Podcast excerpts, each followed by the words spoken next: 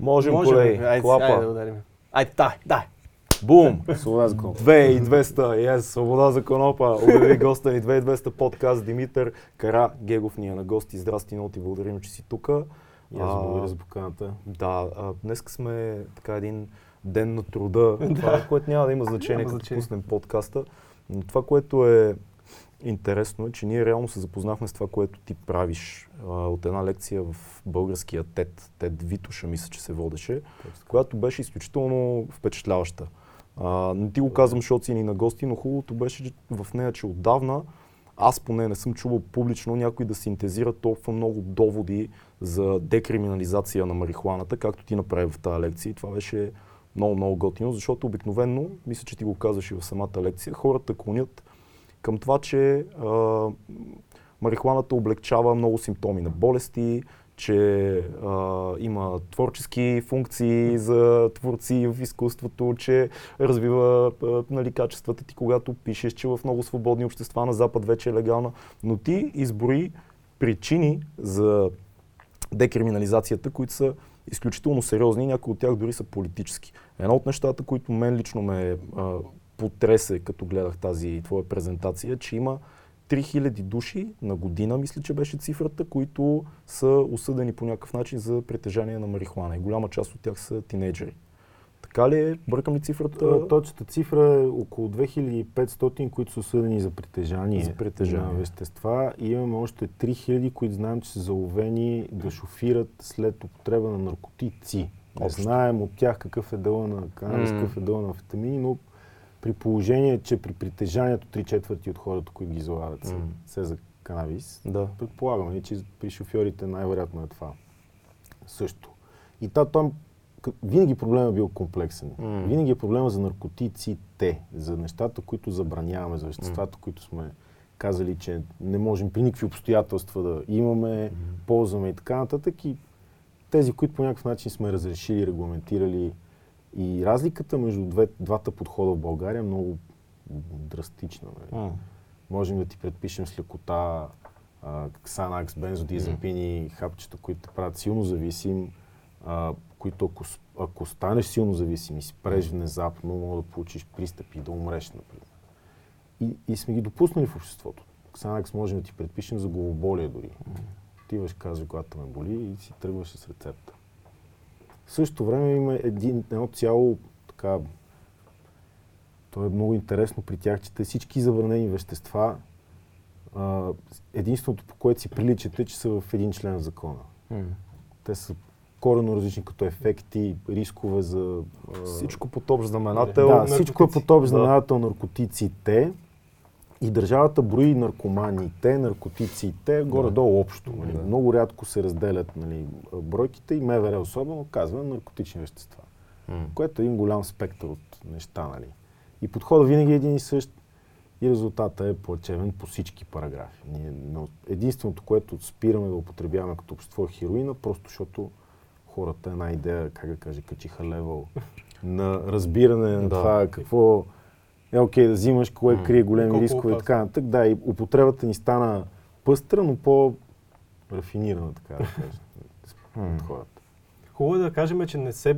Тук сега в момента си говорим и в тази лекция за не легализиране на марихуаната, а декриминализиране. И това е първата, означава- първата да. крачка Да. към, към нещо, смислено ще решим много голяма част от Мгм. проблемите в България. И след това нека решим като общество и да си говорим та първа добре да, да пускаме ли в магазините да се Мгм. продава и все още ще, нали, ще гледаме с лошо на нея като общество. Защото, примерно, Португалия от 20 години е декриминализирала всичко. Мгм. Всичко.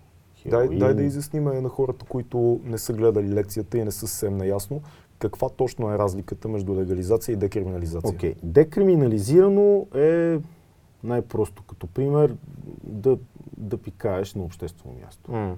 Нали, като общество не казваме, че това е супер, не го одобряваме. Никога няма да си обучаваме децата да го правят произволно. Няма табели нещо. пика и тук на тази да, поляна. Да. И, ако, Да. И ако полицай те види, ще ти напише глава. Да. Ще ти каже, нали, извиняй, пича, но Да. стегни се ети 50 лева. Фиш, чао. Да. А, това е декриминализация. Нали, обществото не го одобрява, това не е, не е в магазините ни, М. не е в аптеките ни, не е в а, супермаркета, нямаме вендинг машина, М. където си М. там штракваш айдито, пускаш монетки излиза ганджа. продължава да е нещо, което ние не одобряваме и не искаме като общество. Ти даде едни много добри примери за почти цяла Европа за декриминализация. Това, че То с изключение така. на България, на Балканите, в Прага даде един много хубав пример за, за Чехия за а, декриминализация, че е 75 евро глобата. Голямата идея е, че ако полицай те хване с под 3 грама, няма осъждане, присъда, дела и цял разбит един Точно. живот, който ще го гони тази присъда. да, се- спираме има криминално да преследваме. Да. Спираме криминално да преследваме това нещо. В някои общества спира да го преследват изобщо. М. Не, не е наша работа, не се занимаваме. М. Има други, които нали, те много варират всичките модели. И този, който аз поне смятам за основополагащ на цялата философия на мислене, е именно португалския, М. където нали, наркотиците всички в куп не са легални, не са позволени, продължават да са престъпление, само че примерно някакви много големи количества са декриминализирани. Речем ганджа 15 грама, хероин 10 грама. Вау, това са наистина големи И ако, количества. те хванат, и ако те хванат с тях, имаш до 15 грама, полицая казва, декриминализирано, ние не се занимаваме с него, М. а, няма да ти го конфискуваме, няма да те арестуваме, издаваме ти бележка. Да се явиш на този ден, в този час, Си при платиш главата. социален работник, О, даже при А. социален работник. Да.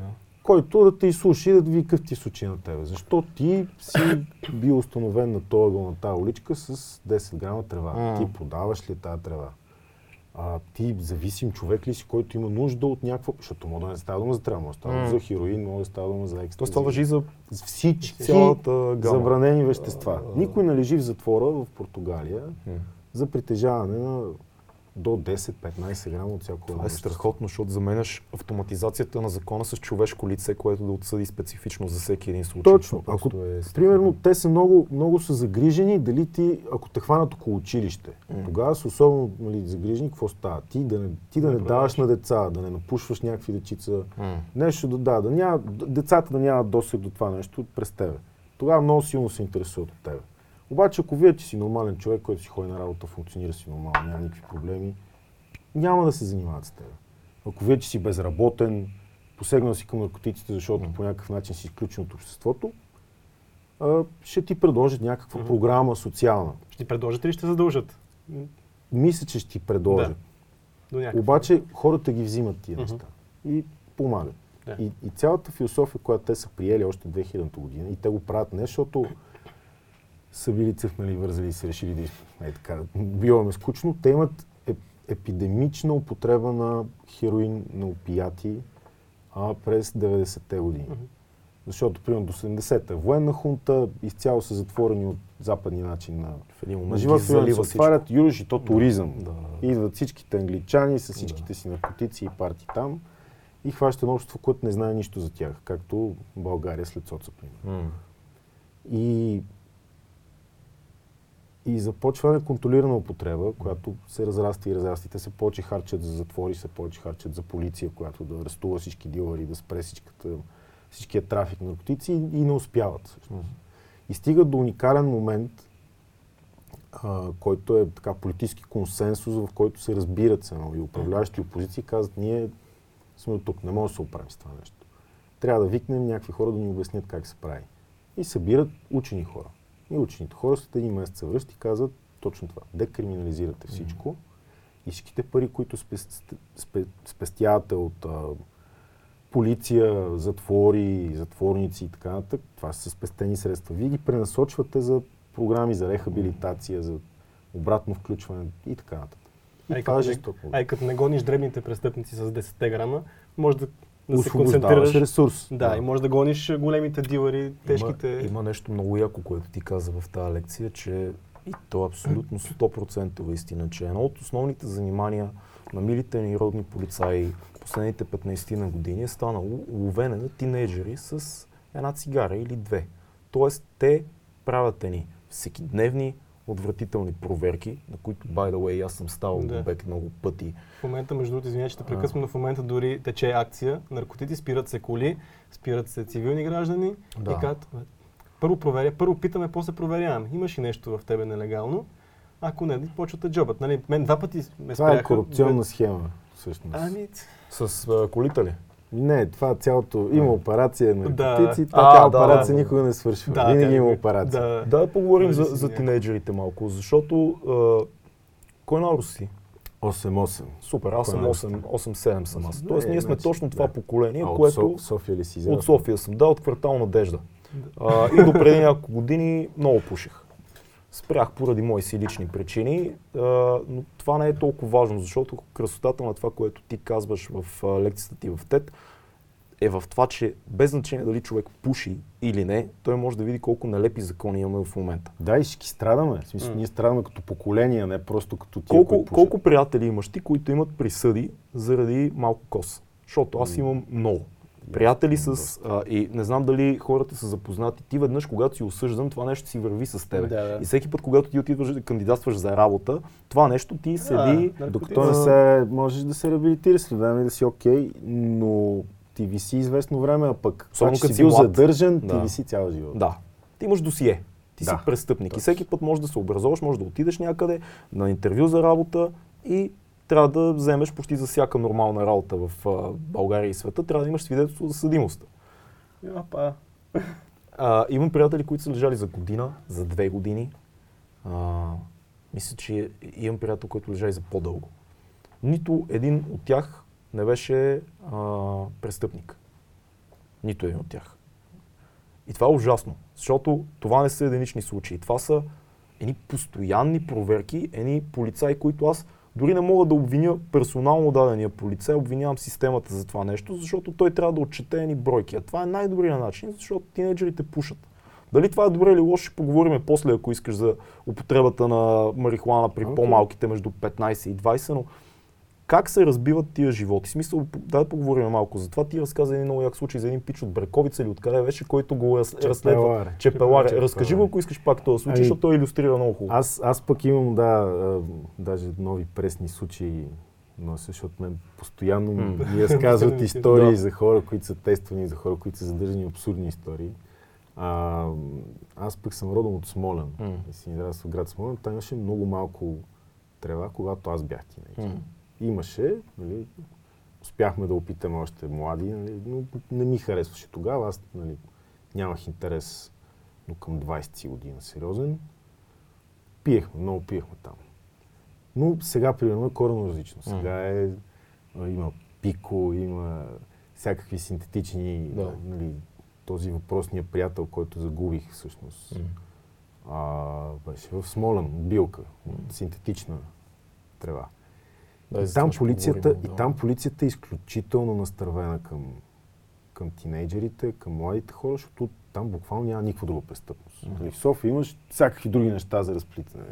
Коли се където постоянно се разбиват, хора са пребивани и така. Так имат всякакъв род престъпност тук. В Смолен няма нищо. Наистина Добре. нищо. Там коли не се крадат, примерно, защото като, като, като крадеш колата и там има три изхода града и е планина. И ти като ги завариш и ти, Е. да.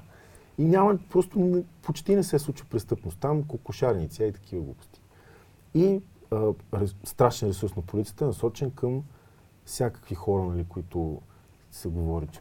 И се използват всякакви подмолни нали, тактики, като да нафанеш някой младеж, натиснеш го, той трябва да напише 10 човека, които пушат, а, той го пуска него, обаче хваща се... Да, и, и в един момент свършат всички пълнолетни, ти си ги хванал вече, всеки има там Подписал Да, се. да, и трябва и почваш непълнолетните.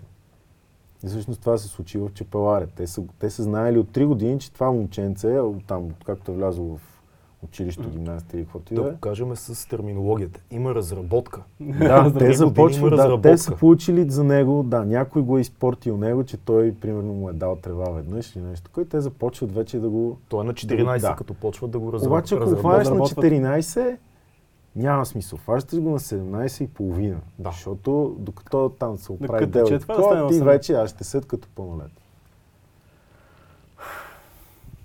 И да, чудиш се как да, нали, Ти каза, че как влизат, да имаш влизат, уважение към МВР. влизат в Да. тях, в момчето на, накрая влизат и намират за Влизат 12 в лева. тежител. Ми 2 Да. грама. Значи в, да, за което трябва да сме благодарни, не са си обновявали МВР таблицата колко струва 1 грам от всяко едно вещество от 2001 година. И 1 Два грам трева е 6 лева. шест лева. 1 грам трева е 6 лева. Да. Значи за Което- 12 лева. Да, но, да, реално става дума за 2 гранта. Много е, много е страшно това нещо с малките. Аз направо, като се замисля, приятелите ми, за които ти споменах, какви проблеми имаха после в живота заради това, че са пушили, заради това, че са задържани. Без Просто. Човече, то аз имам още по-драстичен случай, който много исках да разкажа на М. тет, но примерно трябва да трябваше да имам 18 минути само за него. Да. Тет е ограничен доста. Затова Тук имаме време, така информация. Тук Да, имаме време, имаме, така да. че разкажи. Ами той е наистина случай, от който така малко те побива тръпки. А, Миладин се казва момчето и той ми е даже родом от квартал, от който съм аз. Срещахме се сега по празниците, имаше възможност да ми разкаже повече за историята, но той е арестуван и бит в Слънчев бряг. М. Първо, когато е на 17 и а, там майка му успява да влезе в ареста, вижда, че го бият, измъква го така нататък, обаче следващата година вижда същите полицаи. В момента, който ги вижда, директно побягва, защото знае какво го чака. Да. Те естествено го гонят. В крайна сметка е арестуван и така доста стабилно си го бият още преди го закарат в районното, като са го закарали в районното вече и други се включват и други го бият. И момчето получава посттравматичен стрес от цялото нещо. До толкова, че примерно те са го били много през ръцете, защото той ме казва, че е пианист и дава Мгм. по пиано и те са го смяли точно там. Нали, желанието е било наистина да го прекръшат М. здраво от бой и са успели. И той примерно сега има тикове, трепери с Мгм. ръцете, не може никога да се върне към пианото. И посттравматичен стрес, познай с какво го лекува, стрела. М. Защото вика, извинявай, пробвах там хапчета, мапчета, не е моето нещо, като си пуша, си спа, нямам проблем и така. Докато вече и това не е опция, защото полицията отново от Чепеларе го залавя с там някакво количество и го осъжда. И той се свърза с мен първия път, не защото да ми разкаже тази история, да получи някакво нали, състрадание или дори чак кой знае какво съдействие. Питаше за психиатър, защото вече пак не може да спи.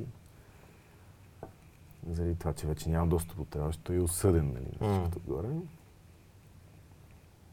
И така, това са хора, чието животи са разбити от МВР. И той не може да ги осъди в момента. Опитва се много. М. Предлагат му се някакви сделки на среща, за да остави случая. Обаче и най-вероятно системата ще победи. Ще трябва да ги съди в Страсбург. И там ще ги осъди, ще вземе ни обещания след 100 години. Ще се разтъгнат Не, много да. нещата. Да, но Да. той ще трябва да, да се научи да живее с травмата, която му се случила като дете. Не само травма, присъда, болест вече и така нататък от... А на От колко, два е, грама на колко трева, е бил сигурно. той, колко годишен е бил като На случва 18. Тук що навърши на 18. хлапе. Хлапе. Реално. Реално, да. Аз искам да те върна малко към началото на, на разговора. Спомена тези тестове по левите, а, на които носят кад в себе си, което е голям проблем в момента и за мен като шофьор и знам, че примерно ако е сега реша след този подкаст да се пребера вкъщи и да изпуша една марихуана и с приятели, знам, че утре не мога да дойда на работа с колата. Не утре, други ден не мога да дойда. Кол, колко дни е реално? Ами, някои хора казват Два-три два, дни, някои хора казват седмица.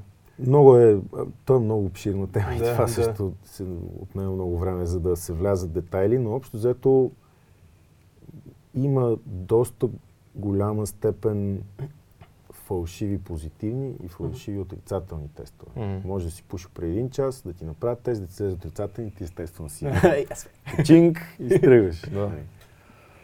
Има хора, които са минали дни и си сигурен вече, че няма нищо, обаче ти излиза фалшив позитивен. И тогава казваш, майната ви, аз не съм ти на кръвен тест. Да, обаче пък тест. кръвния те лови седмица назад, може две седмици назад да Мгм. mm Да. кръв, защото там, там търси метаболити, там търси делта 9, тетрахидроканабинол. Остатъка от канабиса Мгм. търси това, което тялото ти го е превър- превърнало после. Да, А това нещо остава много, много, много време. да. И тъй като закона спря да ги задължава да доказват, че ти действително си бил под влияние Под влияние. някакво на, на вещества, а само, че има следи в кръвта ти, Мгм. следите са достатъчни, което означава, че дори един нанограм на милилитър да открият метаболит, ти си отиваш Си на отиваш. съд. Директно на съд няма... Да, и си осъ- и, и, и си си то те осъждаш. осъждат. Примерно Бърза 6 месеца затвор, 3 години изпитателен срок, и колко колко си месеца глоба. без книжка Ей колко си месеца свалени номера, глоба, Цялата. жална ти майка, чао. Да. И нямаш право да го замениш нищо друго. Защото, примерно, има такива присъди, които може да кажеш, заменям ги с пробация, Да. Ще редиш тухли там в районото, ще строиш кили там за вести, нещо ще правиш. Нямаш тази опция. Ти си отиеш на осъден. А вярно ли е това, че а, тук имаме най-чувствителните тестове а, в цяла Европа? И Някъде те го са, това е, тая машина се рекламира в момента като най-сензитивната в целия Да. свят. Дрегер 5000, да са живи и здрави пичовете си, измисли много така хитра машина и то е хитро, защото тези другите, които са еднократните, като тест за бременност, Мгм. лентички, една черта, две черти и така нататък, има спор. Мгм. Ако чертата е бледа, сега това какво е, нали? Колко бледа, какво означава? И започва едно спорене с полицая. А тая машина ти изплюва да или не. А, значи в момента няма ги тези като тесто за бременност, след машина. Ами заменят ги изцяло вече с такива машини. Защото ти разкажа на... Имаше по една машина в областна дирекция. Примерно Да. Плевен имаше една машина за цялата Плевенска област, в Смолян имаше една за цялата Смоленска област. Така е в София. имаше Има, да. Повече, да. А, но сега купуват още. А, Защото е страхотно. много лесно, Не. като излиза да или не. Да. Просто е изключително лесно. Каже ли да, никой не се интересува какво, какво е значението на това да. Мгм. На базата на какво то тази машина казала да. Щом го има изпринтано, това е перфектно доказателство за съда. Да. Това е 40, 42 отговора на, Да. да. спомня, всичко М. в Вселената. То, защото с тези тестовете, както кажеш ти, тестовете за бременност с слюнка, които са, един наш познат, няма да му спомена името, той си употребява марихуана и се беше добрал до един такъв тест, просто да види какво ще се случи, нали, какво ще покаже. Да го наречем мистер Б. Мистер Б да го Да наречем. го наречем така. И а, той си прави теста, пред мен да го направи, значи Да. излезоха му, нали, защото се появяват черти там, където е ти активно вещество. Да. Да. Така. Появиха му се всичките други метавитамини работи, Марика за, за THC не се появи нищо. които той не употребява. Което не, не, той не употребява. Не, много странно. Може би трябва да е обратното. Че... Не, не, не. Гледахме го точно по описанието, то си пише. Много странно. Ами, виж, много трудно се прави тая наука чрез слюнка. Да. И, и слюнката нищо не доказва, Мгм. защото и те самите хората от, токси, от токсикологията го казват и си мислят, че е аргумент в полза на сегашното положение, М. то е аргумент точно за обратното, защото те казват, и то наркотиците влияят на всеки различно. Аха. Казва, има хора, които могат да имат много високи концентрации на, на метаболит, защото М. употребяват редовно, обаче те имат и висок толеранс. И това няма да им пречи толкова на шофирането, Мгм. защото те няма да ги усещат толкова. Примерно човек, който пуши всеки ден. Но ще има хора, които ще имат много ниска концентрация на метаболит и ще са много ушешавани, защото примерно това има първата цигара в живота, втората, пета, така. И са прави за това. Мгм. Ама именно за това трябва да измислим друг начин да, Да. го мерим, а не просто всичките да ги слагаме под ножа. Знаеш какво си мисля аз? Нали, да не говорим тук под, нали, за шофирането под влияние на алкохол или на каквито и да е субстанции, говорим за следващия ден. Нали, очевидно, тези тестове засичат марихуана на следващия ден. Нали. Да кажем, в 90% от случаите. Което е абсурдно. Да, което е абсурдно. Защото ни- ясно, че не сме под влияние. А представи си, ти си пил цяла вечер и си изпил една бутилка водка. И на другия ден се качваш в колата. Пак ще ти отчете, ако си. Ми, ще... Да кажем, да че са минали 6 часа, спал си 6 часа и че няма да ти отчете. А ти знаеш, ставайки след бутилка водка, На ти можеш ли да приличаш? шофираш. Мисъл, не, не си много адекватен, доспива ти се, а след употребата на една цигара марихуана, на другия ден, какво ти е? Отпочинал И, си. нека си, и трябва да си го признаем, че има много голяма разлика между това дали си опиянен от трева, докато Мгм. шофираш, дали си опиянен от алкохол, дали си настракан на стимуланти. Мгм. Нали, то, различни, по различен начин ти а, променят начин на шофиране. М. Не казвам, че тревата е безвредна за това Мгм. нещо. Напротив, доказали се, че намаля концентрацията, бързината на реакциите до известна степен. Просто въпрос е да измерим колко опасно е това нещо.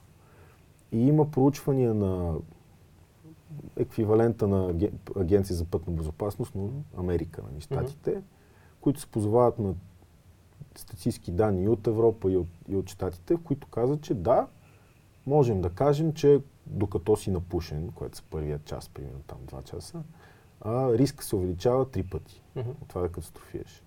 Обаче същите тия хора ти казват, че ако си използваш мобилния телефон докато шофираш, се увеличава 8 пъти. Да. М, Да забраним мобилните телефони. Не. Ако, ако, си, ако си пиян в диапазона 0,6 промила до 1,1, което Мгм. в България е административно наказание, само глоба Да. и там Мгм. малко време без книжка, а, се увеличава 30 пъти. България и за телефон, което е 8 пъти над Да. по-опасни ганджета, е пак парично гол отнемате точки. Ама да, да, ма ти само го говориш. Ако пишеш по телефона, никой не те и вижда, още не те и глобяват. Глобяват си е. вече. Ли когато, вече? когато нашумя Покемон Go, хората също се шифираха Да, и, и си ловеха покемони. Да, и си Така. ловеха покемони, и полицията много се оплашиха и набързо Да. глоба и за това. Нали. А риска да говорим за риск, ако си недоспал и всякакви други неща, които си Се там. караш с жена си човек. Да. Да. представи си, караш с жена си какво, или се храниш в същото време, или ти пара цигарата М. в кръка или нищо. Толкова нали? много са рисковете, че. Имаш много риск, рискови фактори за шофирането и това трябва да е култура на поведение, нали, да не излизаш и да рискуваш живота на други хора, Мгм. освен на своя Да. си. Е, Аз, примерно, кол- колкото и да се направя на животно, ще се кача на велосипед, за да се превера и ако ще се прибивам, Да, това ще съм само аз, да. да.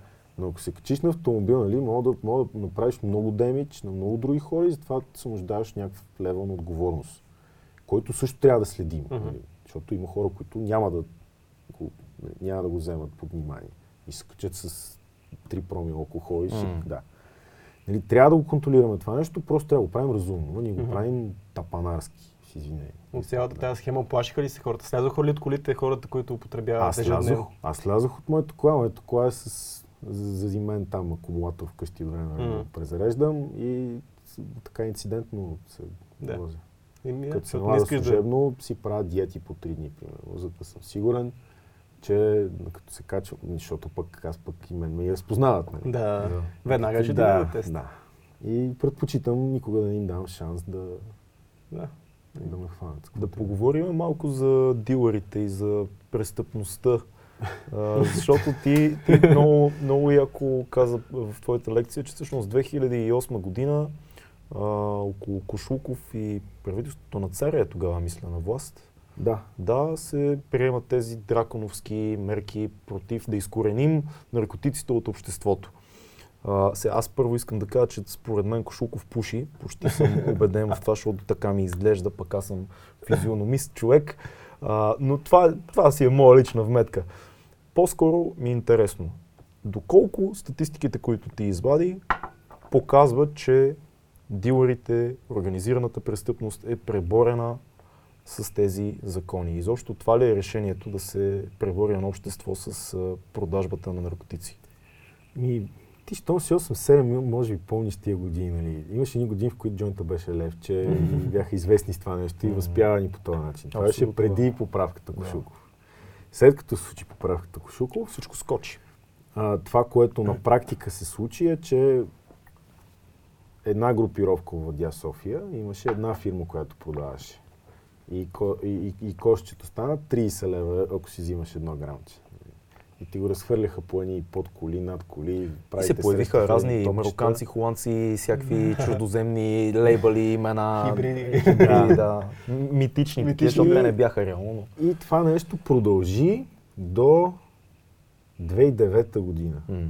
И 2009 година изведнъж от раз нали, някакси се отпуснаха, вече нарежеха уши за това, че някой че чанаджи продаваш М. и че си гледаш къщи, нали, не идваха да те пребиват Да. с чукове. А, и всеки пак започна да си, да си гледа, цената тръгна надолу, сега пазара е по-свободен, така да М. го кажа. Черни. Така си чувал, това, че- така си чувал. Да, да. Те- Да. Да. И това, което случи 2009 година е, че един човек вместо кмет на София стана премиер на България. Мгм. Нали. Малко съвпаднаха нещата там. Той първите неща, които направи като премиер е, че почна да арестува и там Мгм. акции с имена, Мгм, имаше едни известни. И покрай тия акции изглежда са фанали някой, който вече е казал, добре, не ми занимава да, там, да прибиваме хора и да, М. да правим глупости. И почнаха си гледат пак Да. И виждаш как колкото повече оставяш този пазар, нали, да се... Въпреки, че е нелегален по някакъв М. начин да се развива, в него могат да се появят и добри играчи, коректни играчи. Конкуренцията дори там работи и създава по-готин продукт, по, нали... Въпросът е колко, колко, колко дилъра влизат в затвора и колко потребители на, на трева. О, Мисъл, защото според мен е е гигантска разликата. ма трябва да дефинираме кой е дилър. Да. Ако ти сега си намерил много готина оферта Така. и си взел 20 грама, Да. обаче ти от ножко и си споделил с трима приятели, ти дилър ли си? Не. Според полицията си. Да, да, да. Нали? И тук вече трябва, нали, според полицията, когато пък там в техния доклад има много арестувани за притежание, пък малко за разпространение, почват да си те обвиняват за разпространение. Директно. да, на общо основание. Нали, трудно, е, трудно е да кажем. М. Според мен тия, които си плащат, които са тия големите нали, печеливши от а, пазара и така нататък. Те са недосегаеми. Да, и най-големите печеливши винаги са МВР. Да. Защото като спреш един такъв човек, му взимаш 100 лева рушвет. Нали, Това не е човек, който не си е сложил кола на докато кара или е забрал да пусне фаровете. И това е човек, М. който се опитва да избяга затвор. М. И тогава глобите, А. рушветите Да. вървят нагоре. Така че голямата организирана престъпност всъщност са тези хора, които плащат големите пари на МВР, М. за, за да може всичко да е спокойно. И МВР. Ето ти, ето ти въпрос. А, декриминализацията би ли променила по някакъв начин това? Тоест, да, да кажем следното. Според мен, според мен, тя не би направила така, че да влязат големите играчи в затвора, но би спасила потребителите от това те да влизат в затвора като отчетена бройка за прибрани хора. Даже хората, които са против декриминализацията, казват, добре, бе, ние ще легализираме там ще позволим, ще М. декриминализираме нещо, ще направим и ще видите как утре мафиотите ще започнат да са просто легални корпорации, които ще произвеждат трева. Да, ма ще си плащат данъци. Да, кажем. ще видим всичките там Това е друга тема. Очи, таксите и това. така да. нататък, които изведнъж стават Да. фирми и започват те да си М. продават продукти там в лавките и в всичките им такова. Това е при легализация. Да. Да. Ами, не, че не е легитимно, нали, притеснение аргумент, обаче не го виждаме другаде в света. Примерно, дори да речем, щатите сухи режим. Нали, гледали сме сериалчета, чели сме историята, всички знаем какво се случва в сухи режим, как се раждат Мафията продава алкохол, да. и така нататък. Обаче после, сега, примерно, семейството на Ал Капоне не държи Джак Даниелс или Джони Уокър или водка Абсолют или нещо. И Това са, нали, тези бизнеси са в ръцете на, на почтенни бизнесмени. Въпросът ми, въпросът ми беше друг. Ако декриминализираме, какво ще се случи според тебе? Смисъл, ще успеем да не осъдиме много млади хора, които си пушат. Тоест, те няма да бъдат осъдени. Дилерите ще продължат да си читкат. Ще има нелегална трева при декриминализация, но много Много- млади хора няма да влязат в затвора. Много зависи каква декриминализация. Да. Нали, отново, ако е, ако е португалския модел или ако е чешкия модел, примерно. Чехия ти дават ти да си гледаш сам тревата. М, Естествено, че дилерите ще спаднат значително. Факт. Защото около 80% от потреблението на незаконни вещества е трева М. и ти изведнъж дадеш възможност на всеки един клиент с инвестиция от 400-500 лева да може да си гледа това нещо, там пускаш примерно заявление до общината, до полицията, казваш им, аз ще гледам трева тук, две растения те могат да дойдат да видят това нещо, но всичко ще има някакъв регламент, нали? Правейки това нещо, как да не предположим, че 80% от дилерите ще изчезнат? Смисъл. Защото 80% от пазар изчезва, търсенето изчезва. Това би защо било, да би си било купувам супер от дилър? така. Да, защо да си купувам от дилър, при положение, че мога да си отгледам сам. И това да ми е много по-ефтино и много по-сигурно за мен. Ще си отгледам точно това, което искам. Мен ще си ме кефи. Нали? Хората наши какво не си дадат сметка? На никой, който пуши, не може да се занимава с дилъри. Те си мислят, че на хората да. им е много приятно ти Да, да, да звъниш на, една, на едни хора, да правиш едни срещи по тъмното, да се криеш, да не те засече някой полицай, да отиваш там едни едни яките такива кожни, ти, ти, ти, ти, се правят на... Никой не го обича това. Да. Никой не го иска и всеки иска или да си гледа, или да отиде при приятел, който си гледа. Ще ти дойде на къщата на село да си пушне. Точно.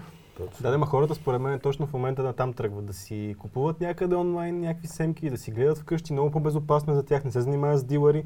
Полицията няма ти влезе вкъщи, освен ако няма сигнали и така нататък. И хората според мен... Но да, ако ти, имаш влязат, повече- но ако ти влязат, ти влязат, получиш присъда. Да, то от по-голяма, няма- предполагам. Да, по-голяма, със сигурност. Да. Но според Да, да, имаше да. такова наблюдение, че хората тръгват към, към та- този Ами, начин на...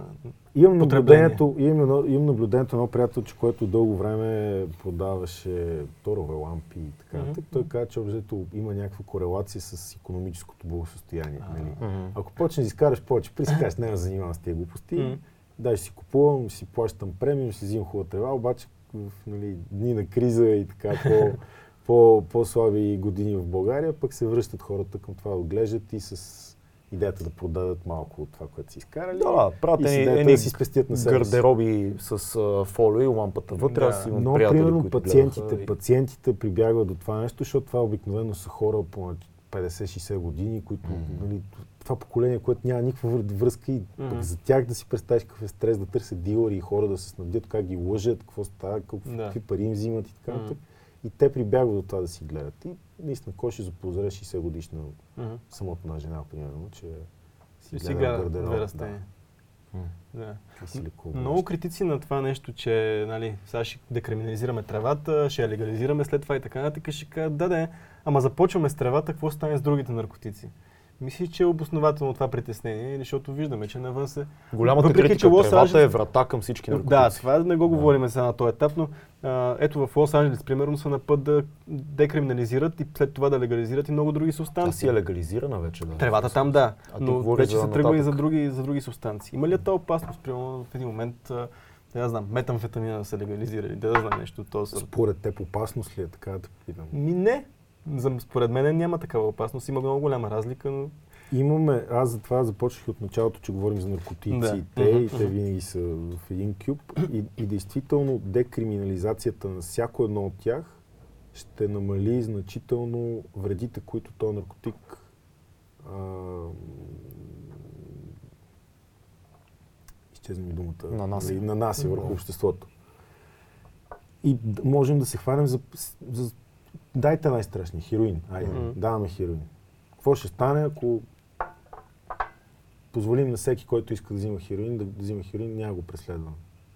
Веднага ви давам пример с Швейцария. В Швейцария, ако си зависим от хероин, отиваш при личния ти лекар Да. и, и той те преглежда. Мгм. установява, че ти си зависим от хероин и ти казва, окей, написва ти една бележка, примерно там ли те вкара в медицински картон, Да. нали, условно.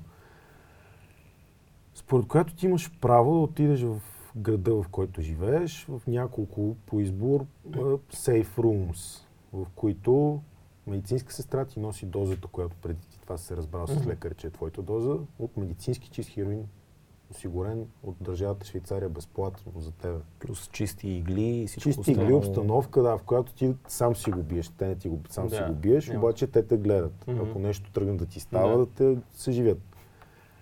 Търпят около 20 минути, 30 там, докато ти мине, нали, та дрязкото опиянение и ти си хахо.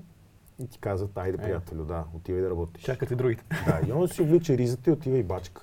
И си има семейство. Да. И те това са решили, че не е най-хуманното, може би, де да знам, нали, морално не са дали оценка, но са осъзнали, че е най-ефтиният начин да третираш тия хора.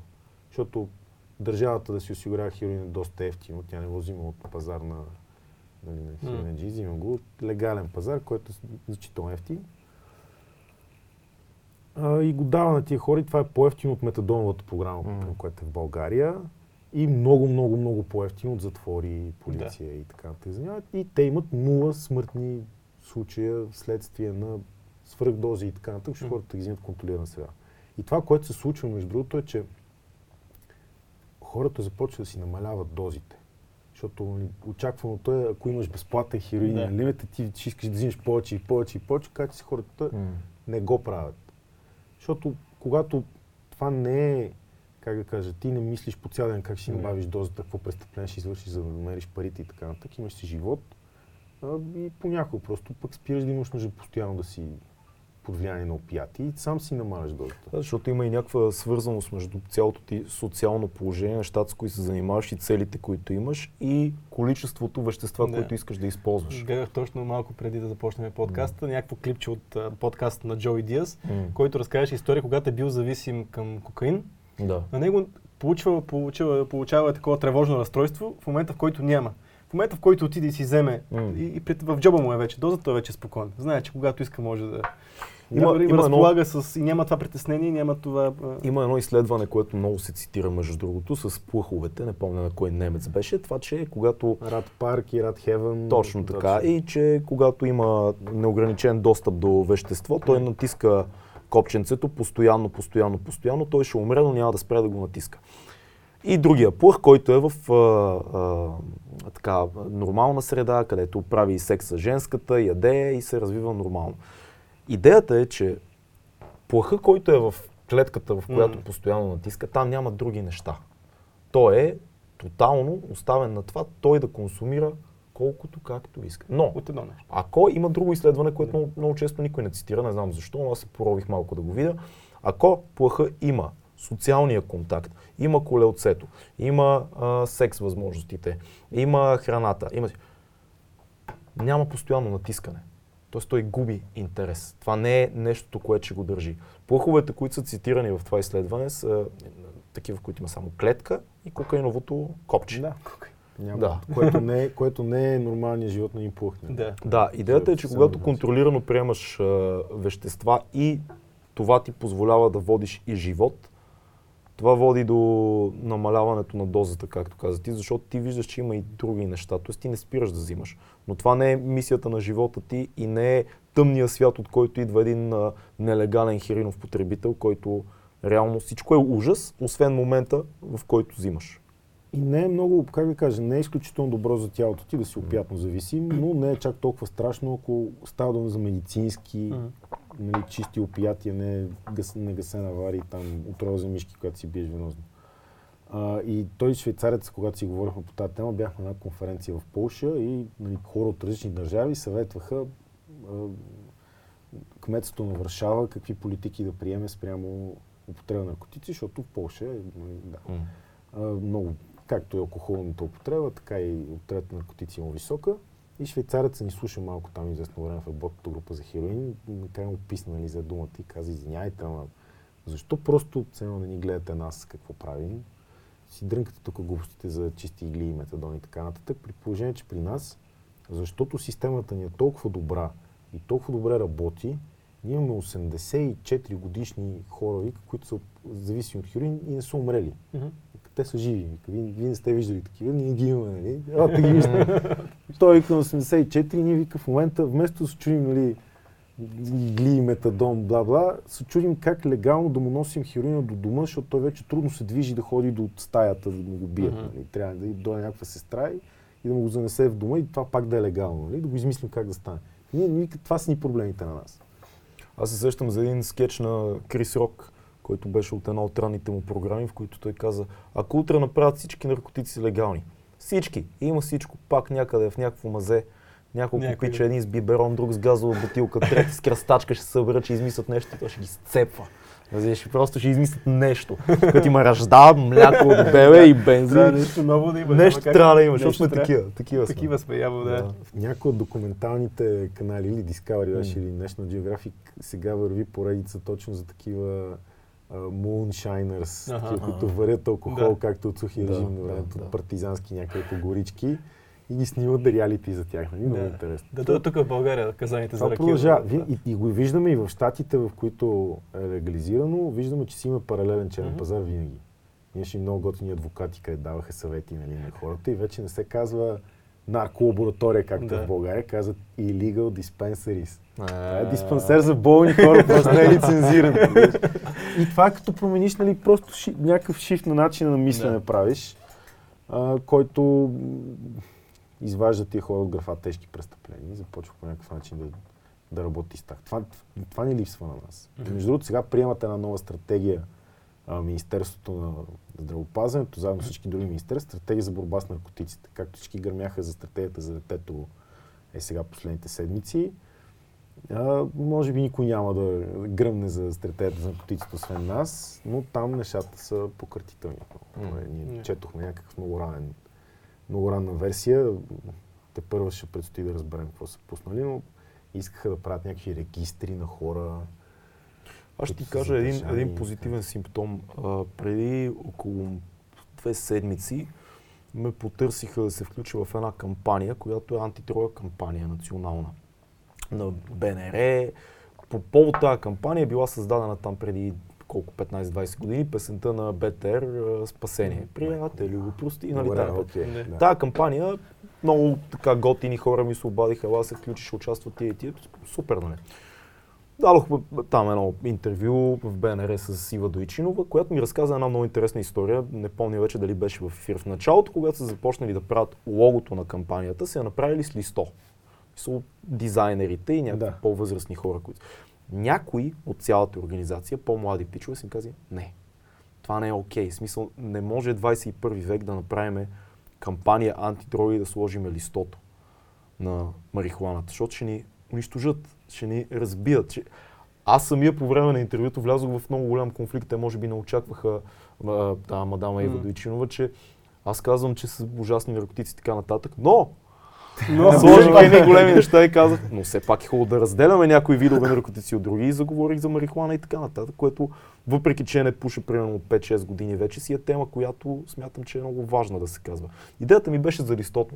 Има млади хора, които са казали на хората от кампанията, дайте не го правим така, защото целият фокус тогава се измества. Mm-hmm. А ще се съгласиш, според мен е ти също, че реално повечето национални кампании, които са антидрога, правят тази грешка да кажат, ние правим антидрога кампания и, или да сложат листо, или във всяко интервю, всяка една медия да говорят за трева. И това цялото сред всички млади хора губи каквото и да било сериозно. Сега е, бада ви в кампанията. Да, да ти обясни малко за тия хора, които са антидрога. Те не са, поне аз не мога да се сетя за човек, който е с всичкия си, а, и който наистина дълбоко се си вярва, че когато вкарваме някакви хора в затвора и нали, действаме да. по този начин, който действаме ние, всъщност това е справедливото и даже трябва още повече да засилим а, тежките мерки към тях, там да режем ръце, смърт, да. живота на затвора и такива работи, да се справим веднъж за винаги. Такива хора с всичкия си, които да излязат открито и да кампанират за това и да говорят, няма. Mm. Тези хора, които излизат и говорят другата опасна и така нататък, те си имат много сериозна адженда и тя е нищо в България да не се промени. Защото те изличат някакъв малък, но някакъв интерес там вътре в сегашната система. Може би трябва да разделиме, защото има и такива и такива. Аз познавам и съм бил и на концерти на хора, които са от центрове, свързани основно с хероинозависими, които наистина имат желанието чрез дадена кампания да повишат познаването да, да се знае, че има къде да отидеш, ако еди какво си. Да, да има Тия центрове също, нали, сега не искам да... Не, кажи си, за това да обиждам, събрали. Първо и да обиждам хората, които нали, са били зависими и, и нали, има, една, има една така тенденция, че хората като станат зависими, после като се излекуват, много искат да помогнат на други зависими нали, mm-hmm. и, и да ги вкарат в mm. техния нали, цикъл на убеждаване, който, защото то си е битка тежка, да, да спреш нещо такова сериозно. Особено ако си човек, който а, е склонен да... Защото има разлика между зависимост и зависимост. Човек, който му е с тази повреда в мозъка, че да развива сериозни зависимости, това е битка за цял живот. Тя никога не те напуска. А, и те затова да се нуждаят от тази взаимопомощ, така нататък, но те виждат една много ограничена част от експириенса, който могат да ти носят употребата на наркотични вещества. Mm-hmm. Психоактивни вещества, да кажем. Те могат да са абюзвали и легални. Mm-hmm. А, но те виждат само кошмара, който е да. тежка зависимост. Те не познават този свят, който познават по другите хора, които пък не познават света на тежката зависимост. Така. И затова трябва всички да си говорим, нали, за, е да, супер. Това би било за да има. И когато те си правят кампании, те не си говорят с нас. Нали. Когато ние си правим кампании, Зависи. не си говорим с тях. Понякога се появяват и хора като ме, да, които трябва да има, бъгове, които казват, ще дойда, ама ще ви кажа наистина какво мисля за някакви неща. Те, и те се съгласят, че защото това са хора, които са измъкнали от тада буквално и в нито един от на тия хора историята не е включен затвора. Те са попаднали на терапевтична общност, така нататък.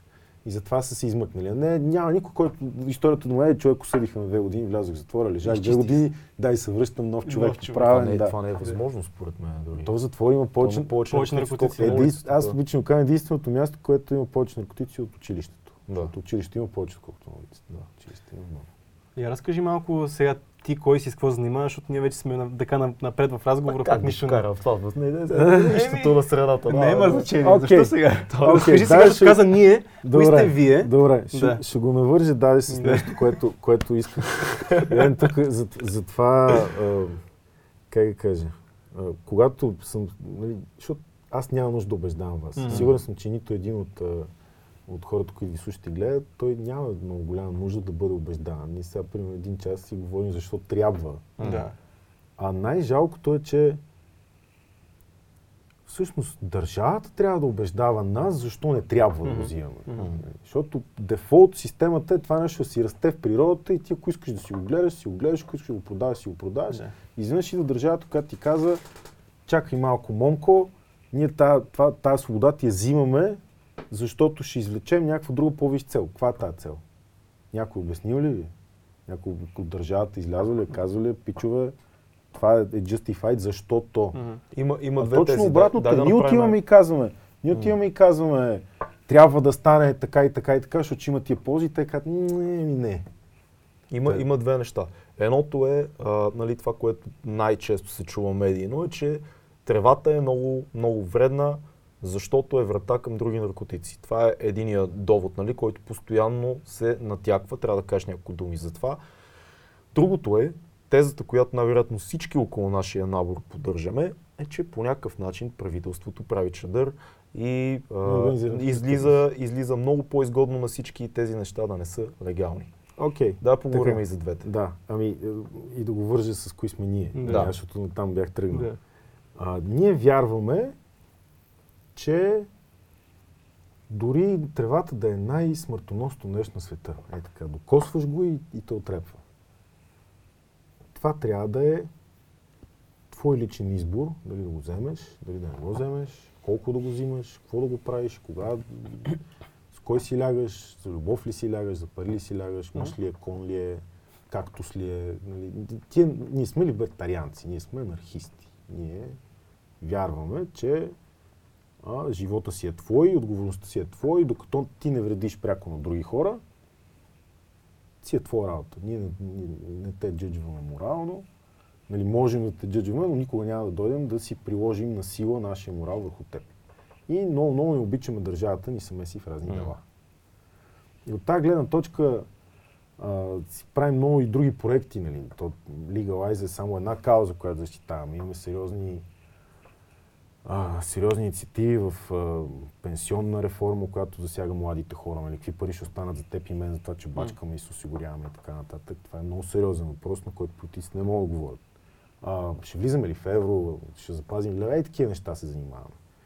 А, и винаги философията, общия морал е този, нали, че а, ти си господар на себе си и държавата много, много не трябва да ти се меси нали, рязко, Мгм. какво правиш, как го правиш, кой го правиш, какви бизнес отношения влизаме с теб и така нататък.